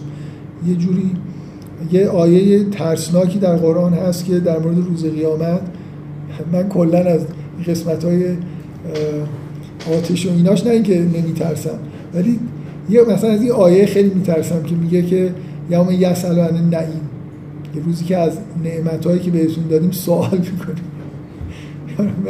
فکر کنم من ترجیح میدم میگم من برمیگردم تمام آتش به این سوال. خیلی نعمت ها داشتیم خیلی استعدادا داشتیم که نتونستیم در جهتش یه این استعدادات در واقع نعمت هم دیگه. شکرگزاریش هم اینه که شما به اینا پروبال بدید بذارید که به چیز خودشون برسن به هدف خودشون. و اینا چیزهایی که ما در مقابلش مسئولیم یعنی یه روزی از ما سوال میشه. حالا من اصلا جوابم جواب اکثریت ما احتمال اینه که ای من اصلا همچین نعمت اصلا نفهمیدم که همچین نعمتی در درون من بود که اینا همین چیزی که من میگم معرفت مهمه که این جوابا جوابای پذیرفتنی نیست که من که من که نفهمیدم. پس مسئول خیلی فرهنگ دینی ما به این سمت رفته که انگار این فهمیدن نفهمیدن خیلی مهم نیست. اونی که میگن و انجام بده یه مرجعی هست مثلا یه جایی یه امر و نهیایی انجام میشه. شما باید تابع این باشید اینکه عمده اصلا دعوت قرآن به اینی که به بصیرت برسید به این برسید که حق و باطل رو خودتون تشخیص بدید. بفهمید که چی راسته چی غلطه. این یه جوری یعنی در واقع دین سنتی معمولا به این سمت میره مثل هر چیز سنتی دیگه. پیرو جمع می‌کنه. پیروهایی که هرچی چشم و گوش بسته تر هم شاید مطلوب تر. طرف اصلا سوالم نمی‌کنه که من این کارو چرا بکنم. سر اینو چرا ببرم سر اونو نبرم. دیگه ببر دیگه. بله مسئولیت مسئولیت هم معنیش اینه که اون چیزایی که بهتون گفتن و انجام دادید یا ندادید. نه اینکه چرا نفهمیدی که این کارو باید بکنی. چرا نفهمیدی که همچین استعدادی داری؟ چرا این نعمت ها رو اصلا کشف نکردی؟ قبول کنید این خیلی گناه بزرگتری که اصلا نفهمیدم که این همه نعمت دارم. در درون من این استعدادا هست این کارا رو می‌تونم بکنم و نکردم.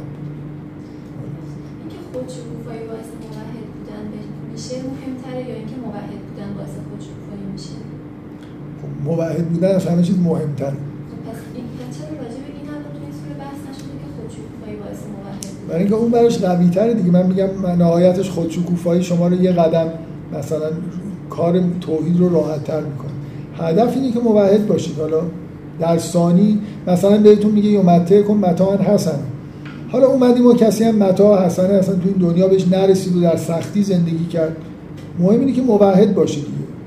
اصل اینه که دنبال موحد توحید بریم. ولی این وعده هم داده شده که بالاخره همراه با توحید و توبه و این حالت به اصطلاح آزادی که از توحید میاد همراه با این یه نوع پیشرفتایی در زندگی دنیایی هم هست. اون آیه‌ای که خوندم براتون که استغفر رو بکن ثم توبو الی میگه که یرسل سما علیکم مدرارا. نه در درونتون اصلا طبیعت با شما مثلا آشتی می‌کنه. اگه یه قومی توبه بکنن همه آب و هواشون خوب میشه.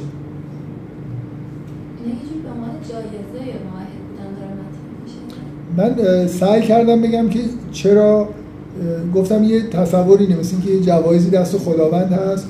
میگه تو اگه اینو بگی این کارو بکنی من اینو بهت میدم. من سعی کردم بگم که منطقش چیه. یعنی لازم نیست که فکر کنیم که انگشت خداوند در اینجا به طور خاص به کسی اشاره می‌کنه و یه استعدادی رو در شکوفا می‌کنه. استعدادا در معرض شکوفایی قرار می‌گیرن قرار موحد بودن از خود شکوفایی مهمتر.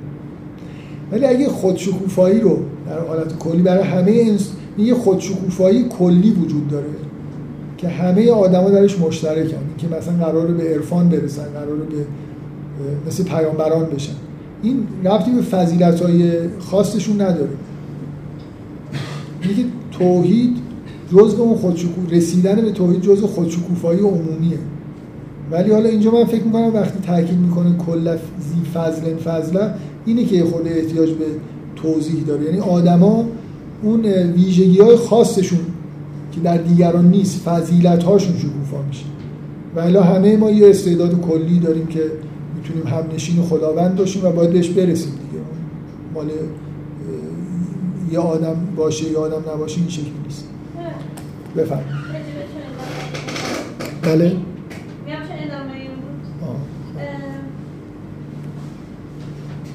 خب؟ حالتون کردم خوبه این هم یه روشی برای اینکه سوال پرسیده نشه یه دفعه یه چیزی بی رفت بگم وسطش طرف یادش بره سوالش. خب. مثلا یه که خیلی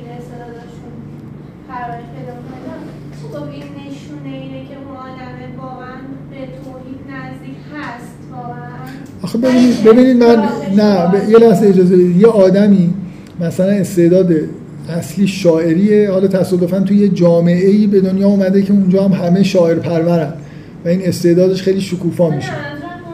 می‌خوام بگم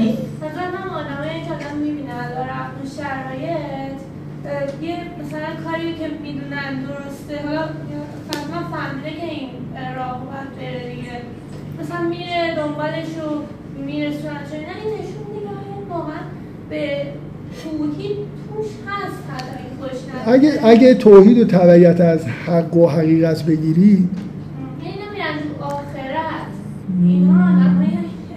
من سوال سوال تکراریه من. سوال تکراری مطمئنید مطمئنید شما؟ اتفاقا اتفاقا اتفاقا این میره اون دنیا می‌فهمی که تازه چیکاره بوده. یه توپ انداختن از بچگی جلوش با اون بازی کرد و ایناش. واقعا فکر می‌کنید مثلا استعداد چیز شکوفایش بوده فوتبالیست بشه.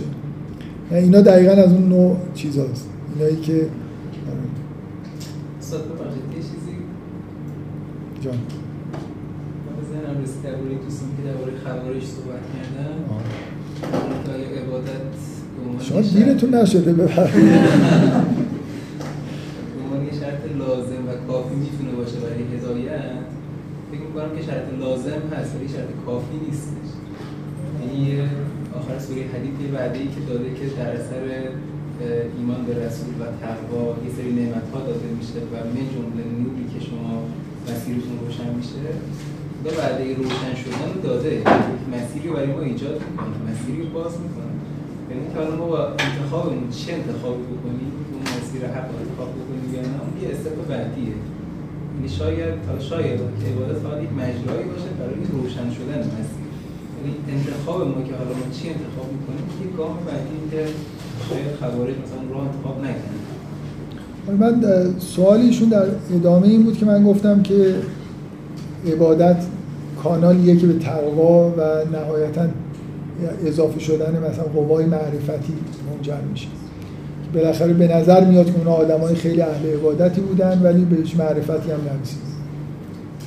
میگم سوال موجهی بود از این نظر که بالاخره به نظر می‌رسه که شبیه مثال نغزن منم جوابم همینه که بالاخره هر مقداری که عبادت محقق بشه به همون معنایی که در قرآن هست همون مقدار هم یه بهره از تقوا به وجود میاد. ممکنه همون خوارج بعضیاشون اگه چند سال بیشتر عبادت می‌کردن به یه جایی می‌رسیدن. من نمی‌دونم شرایط تک تکشون چی بود. یه های اجتماعی یه لحظه پیش میاد و آدما توی اون لحظه باید تصمیم بگیرن که این ور باشن یا اون ور باشن و اینجا ممکنه یعنی لزوما همه آدمایی که رفتن سمت خوارج اینجوری نبود که آینده خیلی به جایی هم نرسن. می‌دونی منظورم چیه؟ اگه واقعا عبادت می‌کردن ممکن بود در ده سال دیگهش به یه معرفت خوبی هم برسن. ولی تو اون لحظه تو اون دسته بودن و تشخیص نمی‌دادن که چی به چی. من میگم من میگم دیر شده دیگه. بذارید حالا جلسات دیگه هم هست انشالله. جلسه آینده یک شنبه بعد از ظهر دیگه. من این جلسه رو س... نمی‌تونستم یه شنبه هم سه شنبه گذاشتم. یه شنبه همین ساعت پنج خوبه دیگه. من من می‌تونم زودتر بیام فکر می‌کنم برای شما ممکن سخت باشه. دفعه قبل یادم تو همون جلسه اول یه توافقی کردیم. من ببینید حتی اون چیزی که یادم افتاده بگم و نمی‌خوام بگم. دیگه.